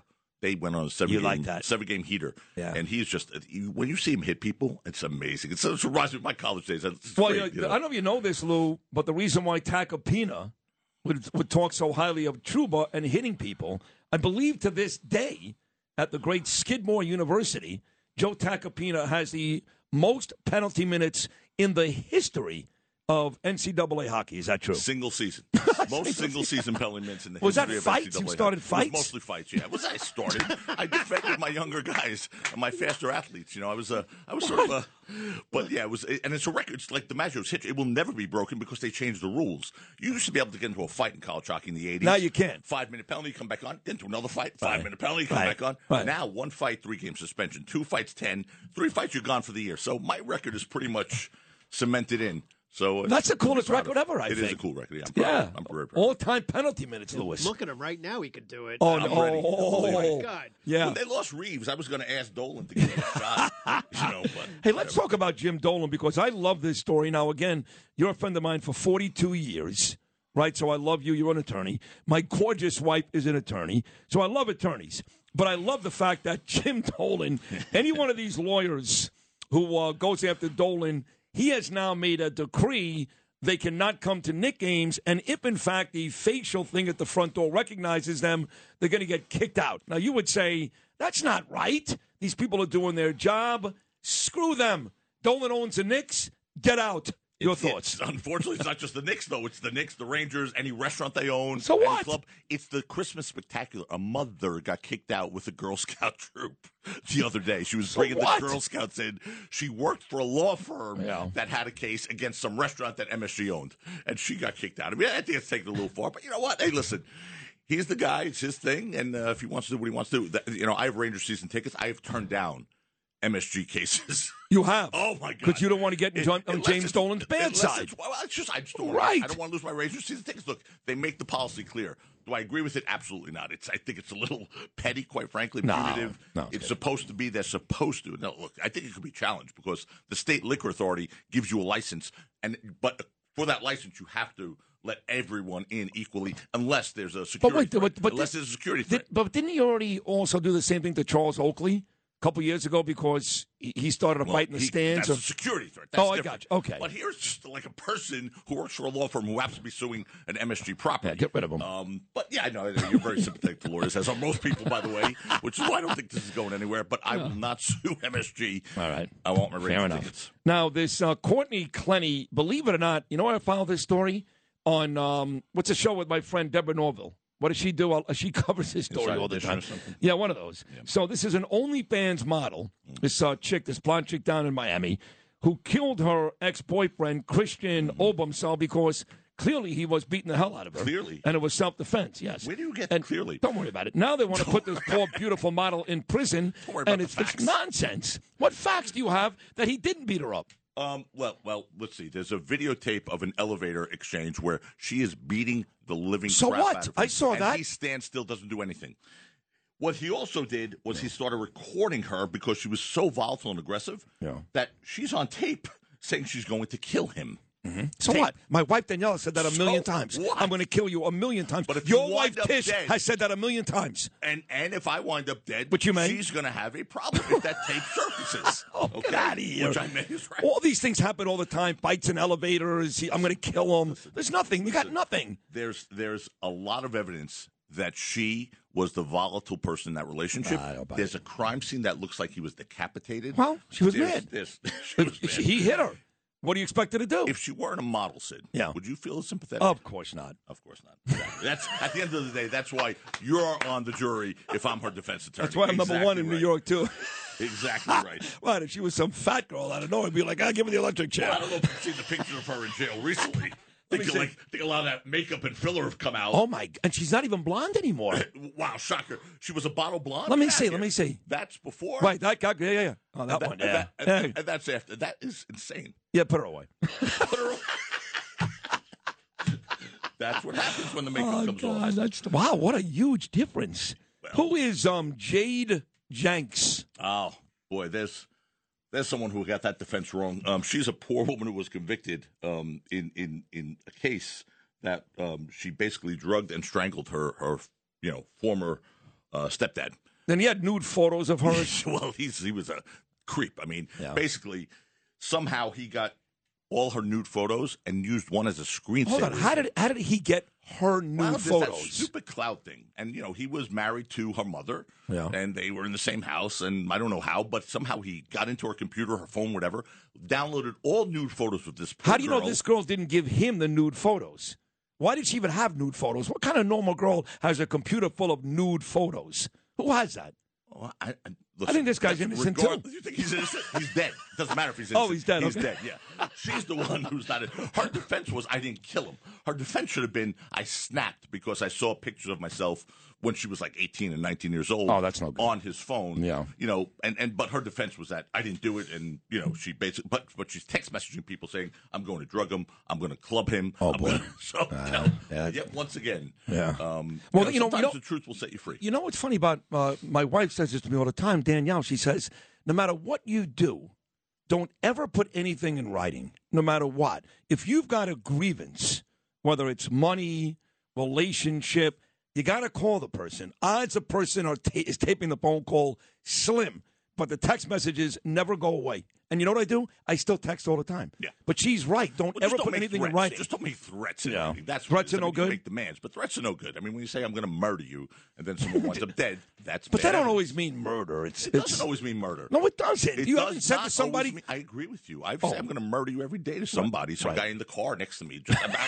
about 20 minutes ago, but I was trying to make a right. This guy made a, a right from the left hand lane. I mean, it was unbelievable. Yeah. But in any event, But um, if somebody ends up dead, that does turn out to be pretty good evidence. It's, it's. I mean, Yeah. it's something that certainly will cause them to take a nice, deep uh, exam at you. All right, FTX co-founder Sam Bankman Mm. Fried is back here from the Bahamas in the United States. Not much of a story here, Joe. The guy stole a bunch of money. He's going away, right? Well, that's what the SEC says. Look, there. I said we joke a lot, but there is still a presumption of innocence. I don't know the facts well enough. You know, the U.S. attorneys called the, one of the biggest financial frauds in American history. Wow. Um, you know, this guy is saying it wasn't a fraud, and and the reason he said, by the way, he's agreed to come back to the states and, and not fight extradition is to make the customers whole. That's what he said. So he wants to make the relevant customers whole. Oh, I heard. You know what? I heard Jordan But I don't know where Belfort say the that- same thing. I don't know where he's going to get that couple right. billion I mean, I think, dollars I think them whole. Belfort paid back like ten million Yeah, I dollars. mean, the case the case looks damning, but again, let's let's see what the facts really are before we jump to that conclusion. But it does look damning, absolutely. All right. WABC, uh, actually ABC Channel 7 here in New York, not our radio station, the TV channel. They're embroiled in like 9,000 controversies. First, you had Robach and Holmes sleeping together. That's become a disaster for everybody. Now there's somebody else who works, Joseph, at Channel 7 who was in um, some Yeah, trouble. Christian Henschel. Yeah, what is that story She was a, another Good Morning America's having a rough month. I'll Yeah, tell you that. I mean, yeah. she was a, a Good Morning America freelance journalist, a reporter for them, and and basically uh, what she did was use her credentials as a Good Morning America reporter to get money from a lobbying firm to go create false films, saying she was doing it for ABC, Good Morning America, and and questioning people regarding certain environmental issues or whatever else. She was basically getting paid by a political consulting firm to sandbag The you know, Republicans. the the environmentally friendly politicians, so to speak. So, Oh, okay. so so yeah, Okay. she was uh, she got busted. She got fired, obviously, and uh, it- really she should never work again as a journalist because she was getting paid to to do something that you know is supposed to have the the modicum of integrity. Yeah. which is to be a journalist. So yeah, it's been a rough month for Good Morning You know, you say it's been a rough month, but Joe and Mika Scarborough, you know, Mm-hmm. on um, MSNBC, those two, they worked here. They did radio shows at WABC, the old address. remember. Mm-hmm. Yeah, and they were banging each other then, in like in the studios at WABC. They were they got married later. They worked together. They were both married.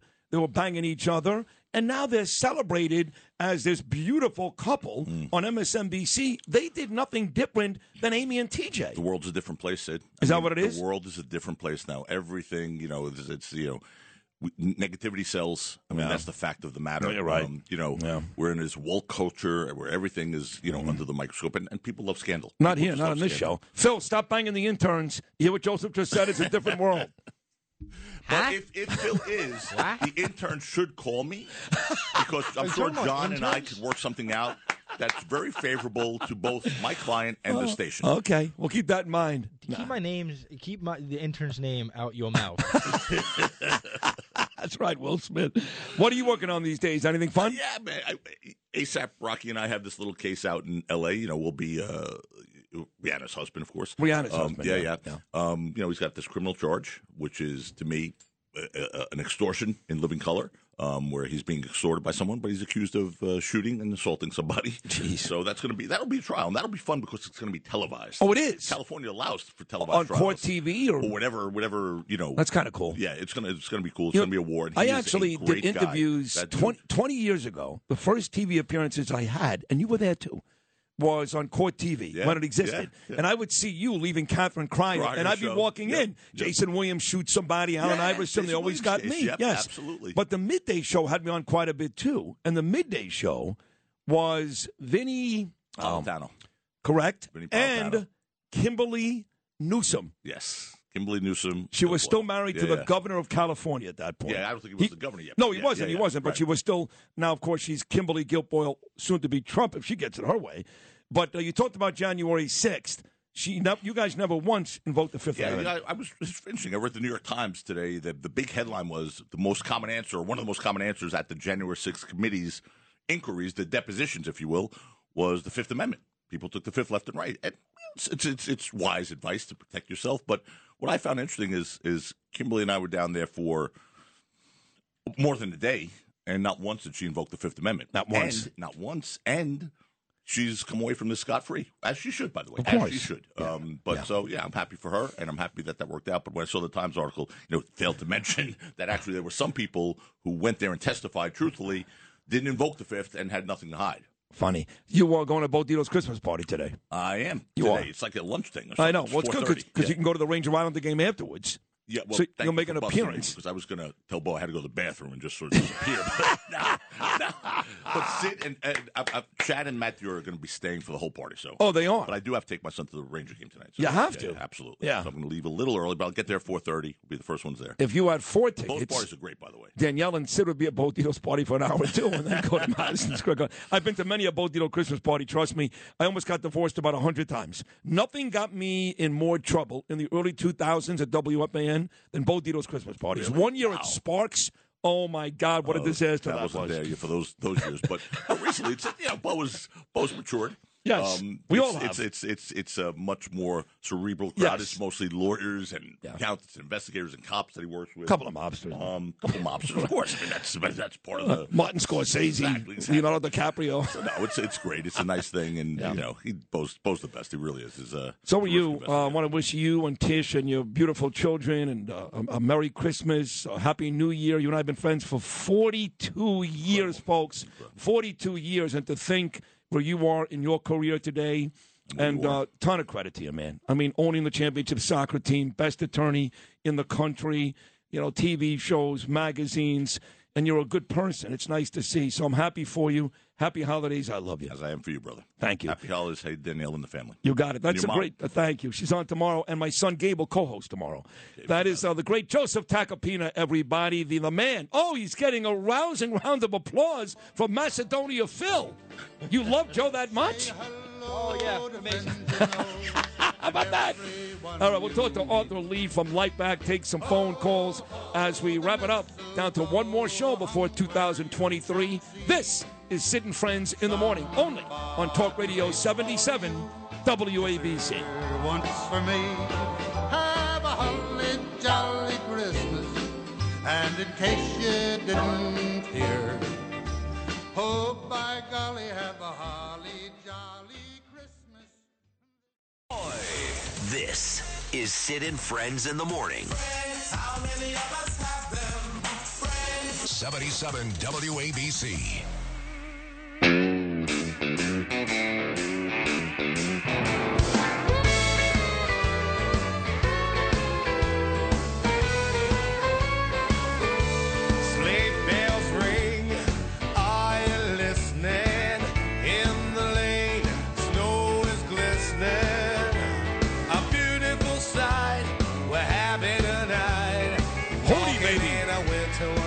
Darius Rucker, Leslie Slender favorite, the lovely Leslie Slender.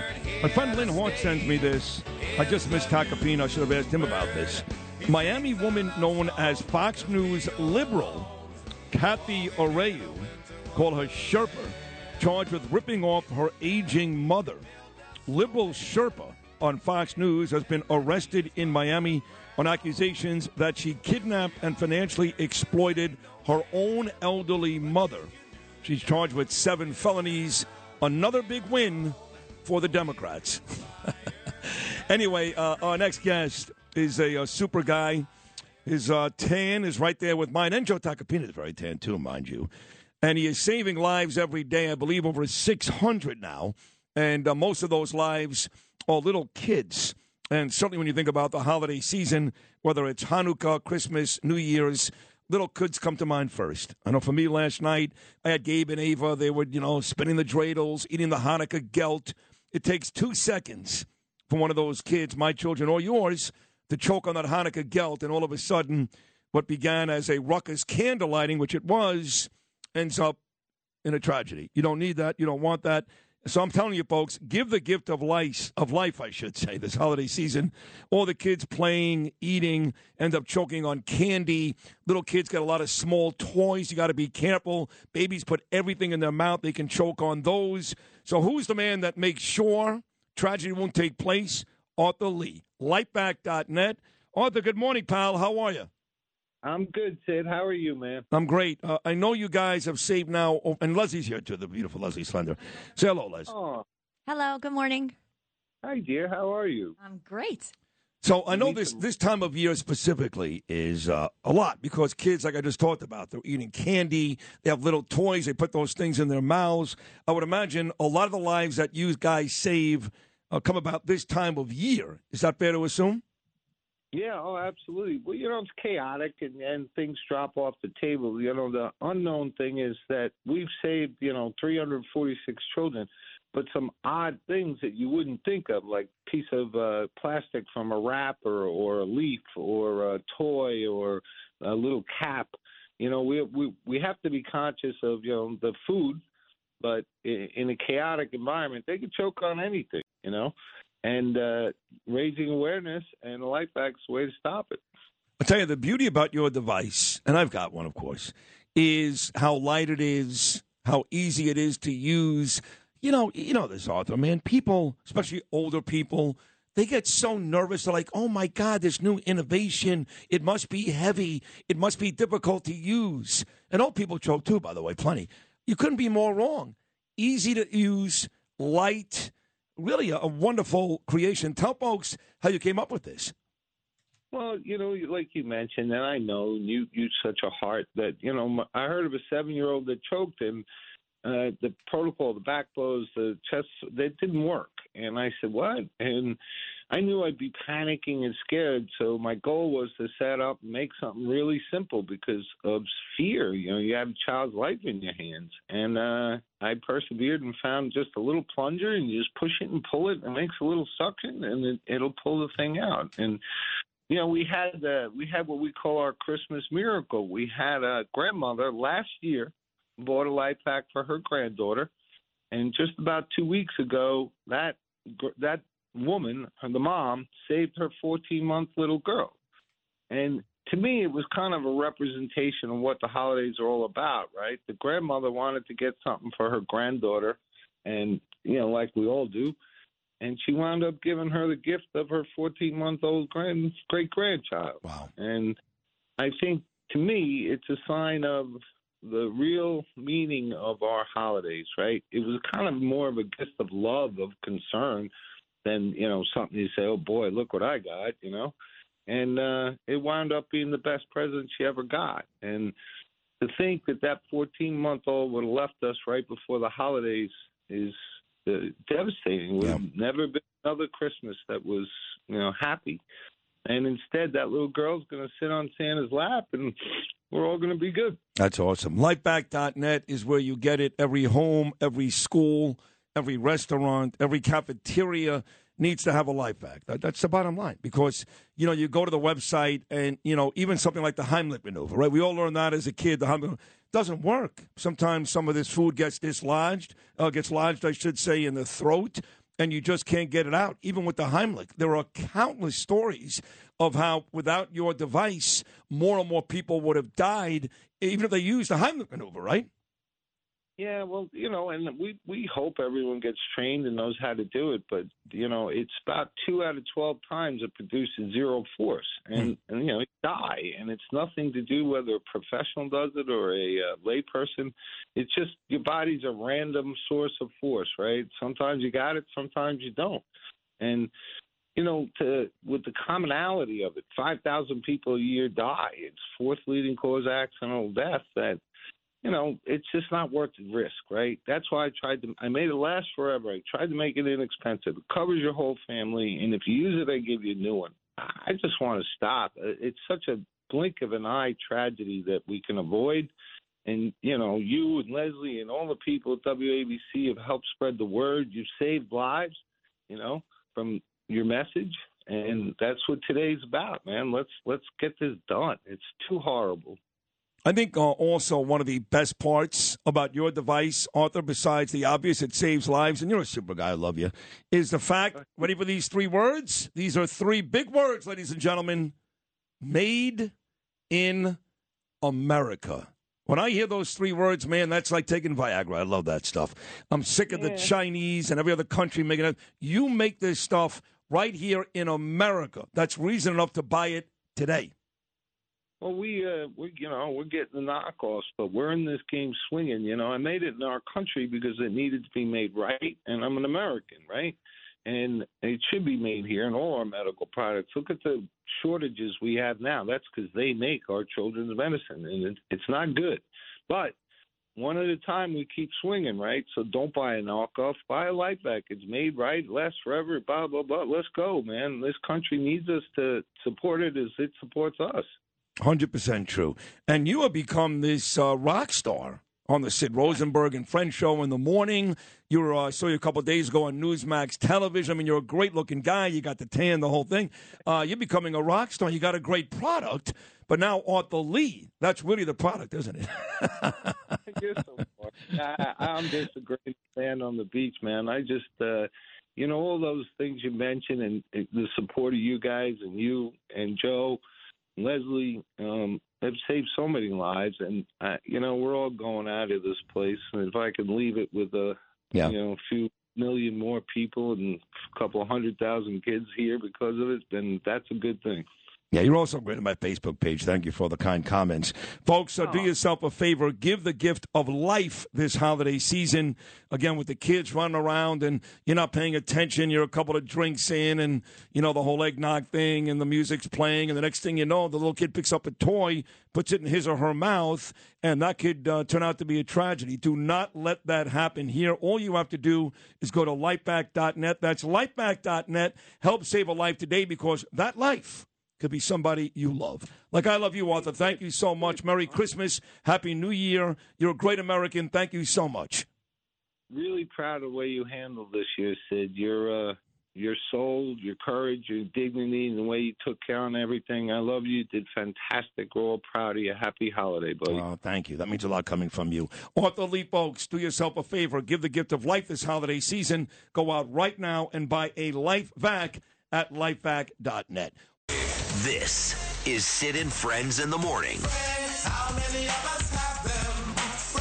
77 WABC.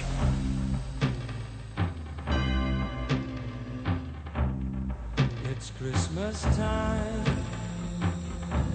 There's no need to be afraid. At Christmas time, we let in light and we banish shade.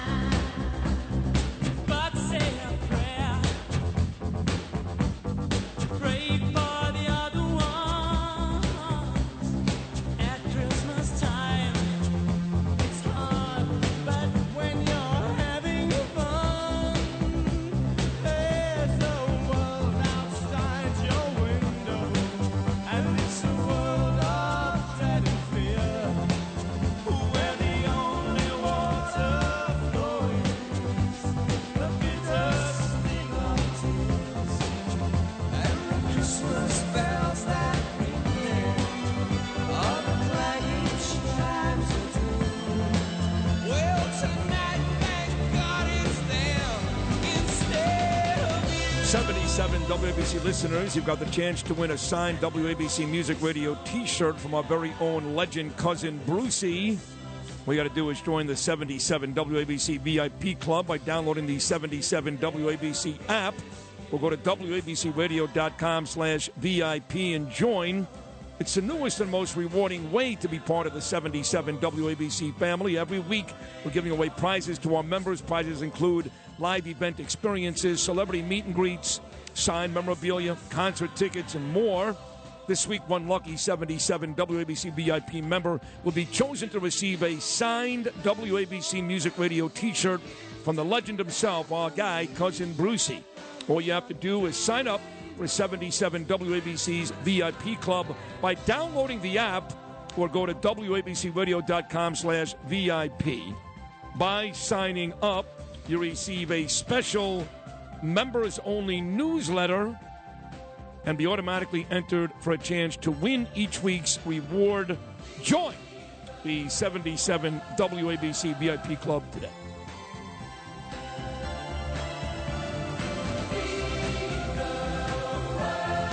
Well, this is interesting. Macedonia Phil just dropped the New York Post in the studio. And of course, a post from the uh, cover of today's Post. Cohen gives Mets fans most expensive team in U.S. history. Homer for the holidays with pictures of Verlander, Correa, and Senga, the Japanese pitcher, third in that rotation behind Verlander and Scherzer. And then the story is in the back of the paper, page 66, unlimited edition, anything within reach for Steve Cohen Mets. But what's interesting is the page next to it, page 67, a full page ad, full page, with a picture of a bunch of Met fans in orange and blue at a game. And in the middle of the picture, to the city of New York, the New York Mets organization, and Met fans everywhere. I'm only going to read you the first paragraph. I can still remember the exact moment I stood on the Citi Field mound for the first time after getting called up in 2014. It was a moment filled with so many wonderful emotions. It'll always be etched in my mind. I'll read one more. My family and I are forever grateful to the Mets for an incredible last 12 years, and most importantly, for believing in me, for giving me the opportunity to play the game I love at the highest level for all these years. There are so many people I want to thank and recognize. This is an ad brought to you by, he goes on two or three more paragraphs. Thanks, Stevie Cohen, Billy Eppler, and others. Number 48, Jacob DeGrom and family. DeGrom now a member of the Texas Rangers. This is very nice, Phil, right? I mean, you brought this to me. You must have been filled with emotion. I, it's a big deal. I mean, a lot of people thought, said that he didn't want to be here anymore. He he was sick of New York and all that, but he clearly he well, still has. it, it could be both. Yeah, Absolutely that's could true. be that's both. true. Of course they Right. both. At, at yes. least, at least he still has, you know, the the Decency. yeah, the decency of, to to thank the fans and all that stuff. He, didn't have to do this. Yeah, he probably didn't want to stay with the organization, but he could still love the fans. Right. And Well, it- all, well- everybody loved him here. Also, so, well, go- the Met fans did. Yeah, going from New York taxes to zero income tax Texas. in Texas Yeah. is uh, a I big know. difference. Believe me, I, I- I worked in Florida all those years, and there's no state tax there either. Yeah. Look, the Mets, we're not going to give him five years. I wouldn't give him five years. And the guy's never healthy. He's never. I would 100 percent give him five years. So I'm actually I'm better off giving a guy who's almost 40 and one year removed from Tommy John 43 million this year, maybe 90 the next two, and Justin Verlander than five years 150 whatever it was. I don't agree with that. for Degrom. You don't agree? No, I mean you're giving out Correa 13 years. It doesn't hurt to give out Degrom five. And Of also- course, he never plays. Degrom might be the most talented pitcher He ever. never ever. pitchers. Who cares? Oh, not this argument again with these Right, two. well, guys. he might, he might be a the most talented What- pitcher ever. No one's arguing that. No one. But but he, what good is that talent if he's in a sauna for three months? Well, what do you think's going to happen? He to- never pitches. What do you think's going to happen in the last eight years of the Correa contract? No, first of all, we're not talking about Correa. We're talking uh, about we pitching. have to. We have. If, if No, no, they're, no, no. If they're signing players for 13 It years, does, it does. Stop worrying about the contracts. That's Steve Cohen's concern, not yours. That ship has sailed. you too, think Phil. Aaron Judge is going to be great at 38 years old? He got a nine-year contract. None of them are going to be Right. good. Teams have to give these people it. excessive years to keep them here. That's what I'm saying. But, Five but, years but, isn't no, that but, but bad. it's a stupid when sports fans like you make these calls to Tierney and Tiki and, and, and Carton. What about those last five years? It doesn't matter. Well, no, my it's whole- about the first three years. If Carlos Correa comes to New York and we win the next two or three World Series, I don't give a rat's ass. Neither does Steve Cohen about the last ten years of that contract. Nobody cares. Oh, You're also making it seem like Degrom's never had a like a, like a full He season. doesn't pitch. He's had two Cy Young awards. He doesn't pitch. He's older. He's hurt all the time. All the time. Listen, So- I feel like we're gonna have this. The op- this conversation is gonna be stemmed Now back blow up it out your ass. midway through the Get outta season. here. God, I hate when, you. When Degrom is in the front runner for uh, Cy Young again. Phil, how are you going to be the last eight years of your contract right now? I mean, seriously. I'm on a Phil. I'm on a day to day contract. I, yeah, that's right. Every day I have to show up to management. They're Is like, that what yeah, you're we'll signing you. when for-" I come in every morning? Yes. Oh, okay. Well, at least I know. All right, we got to wrap this segment up because today is Lou's last day. Not last day on No, Earth, like, but yeah, last day on the you, earth. you, got, you to preface that better. You can't just say you. All right, it's the today's- last day, like he's leaving for No, good. no, it's, it's the last day of this year. I mean, I'm working through tomorrow, but Lou's not. Lou's done today, and he'll rejoin me on Tuesday, January the 3rd. Taking the easy way out. I guess so. So tomorrow, Justin Ellick goes back to running the board, which he did before Lou got here.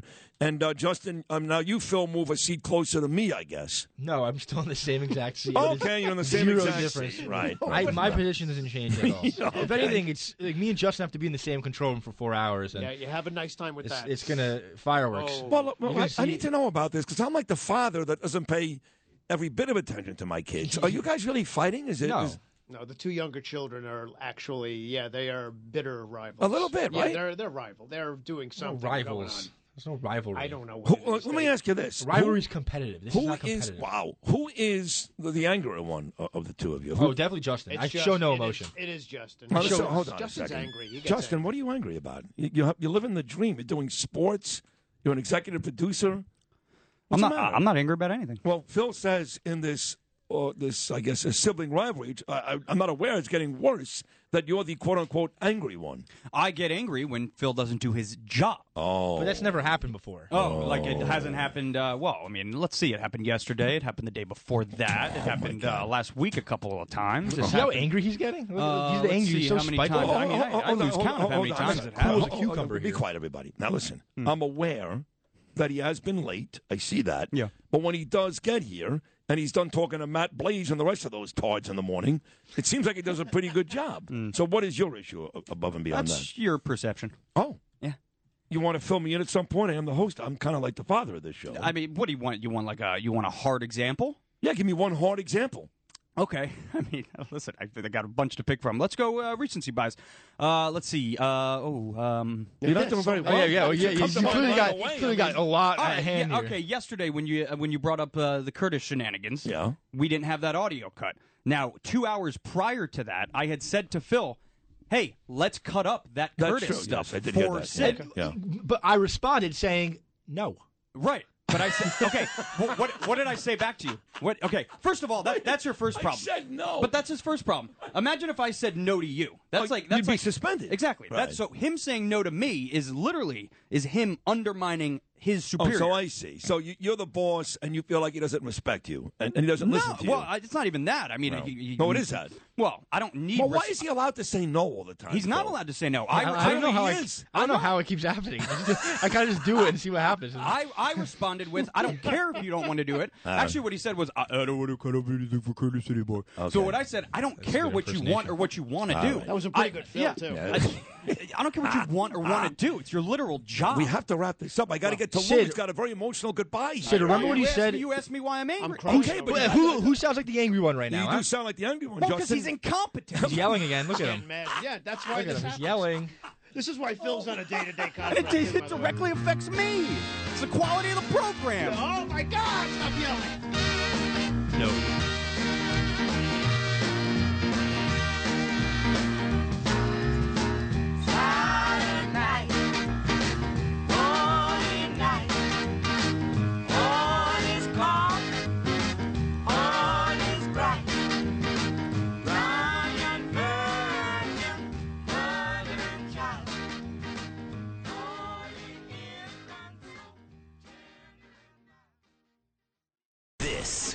Sid and Friends in the morning. 77 WABC.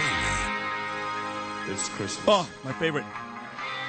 Baby, please You come too, baby. Come on. Yeah. Yeah.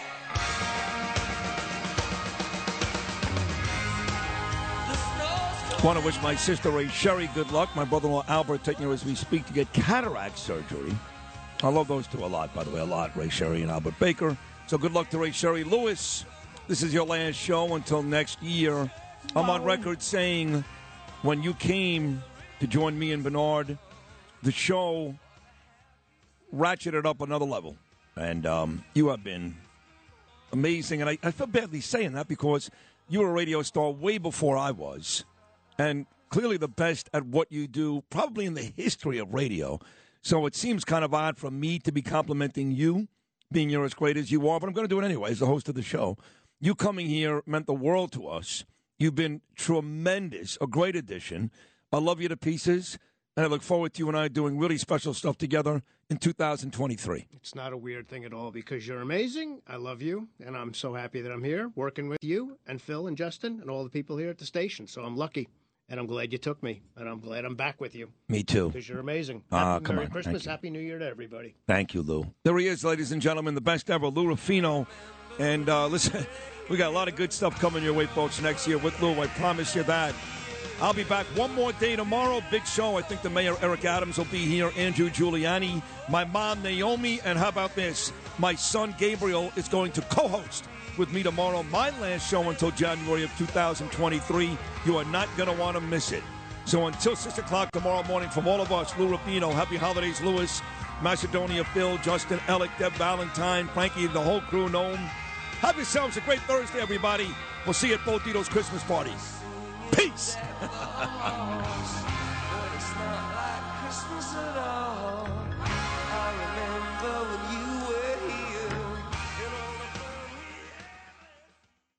If you had an accident, trust Gabo Law, personal injury and medical malpractice attorneys with decades of experience who will provide the attention you deserve and deliver the best possible results in the shortest amount of time. Gabo Law has recovered millions for their clients, and they will be able to help you. But don't take our word for it. Read their five star reviews from former clients on Google, Avvo, and Facebook. Call Gabo Law today, 800 560 0214 for a free consultation or email them at info at gabolaw.com. That's G A B O law.com. Gabo Law, where winning is no accident.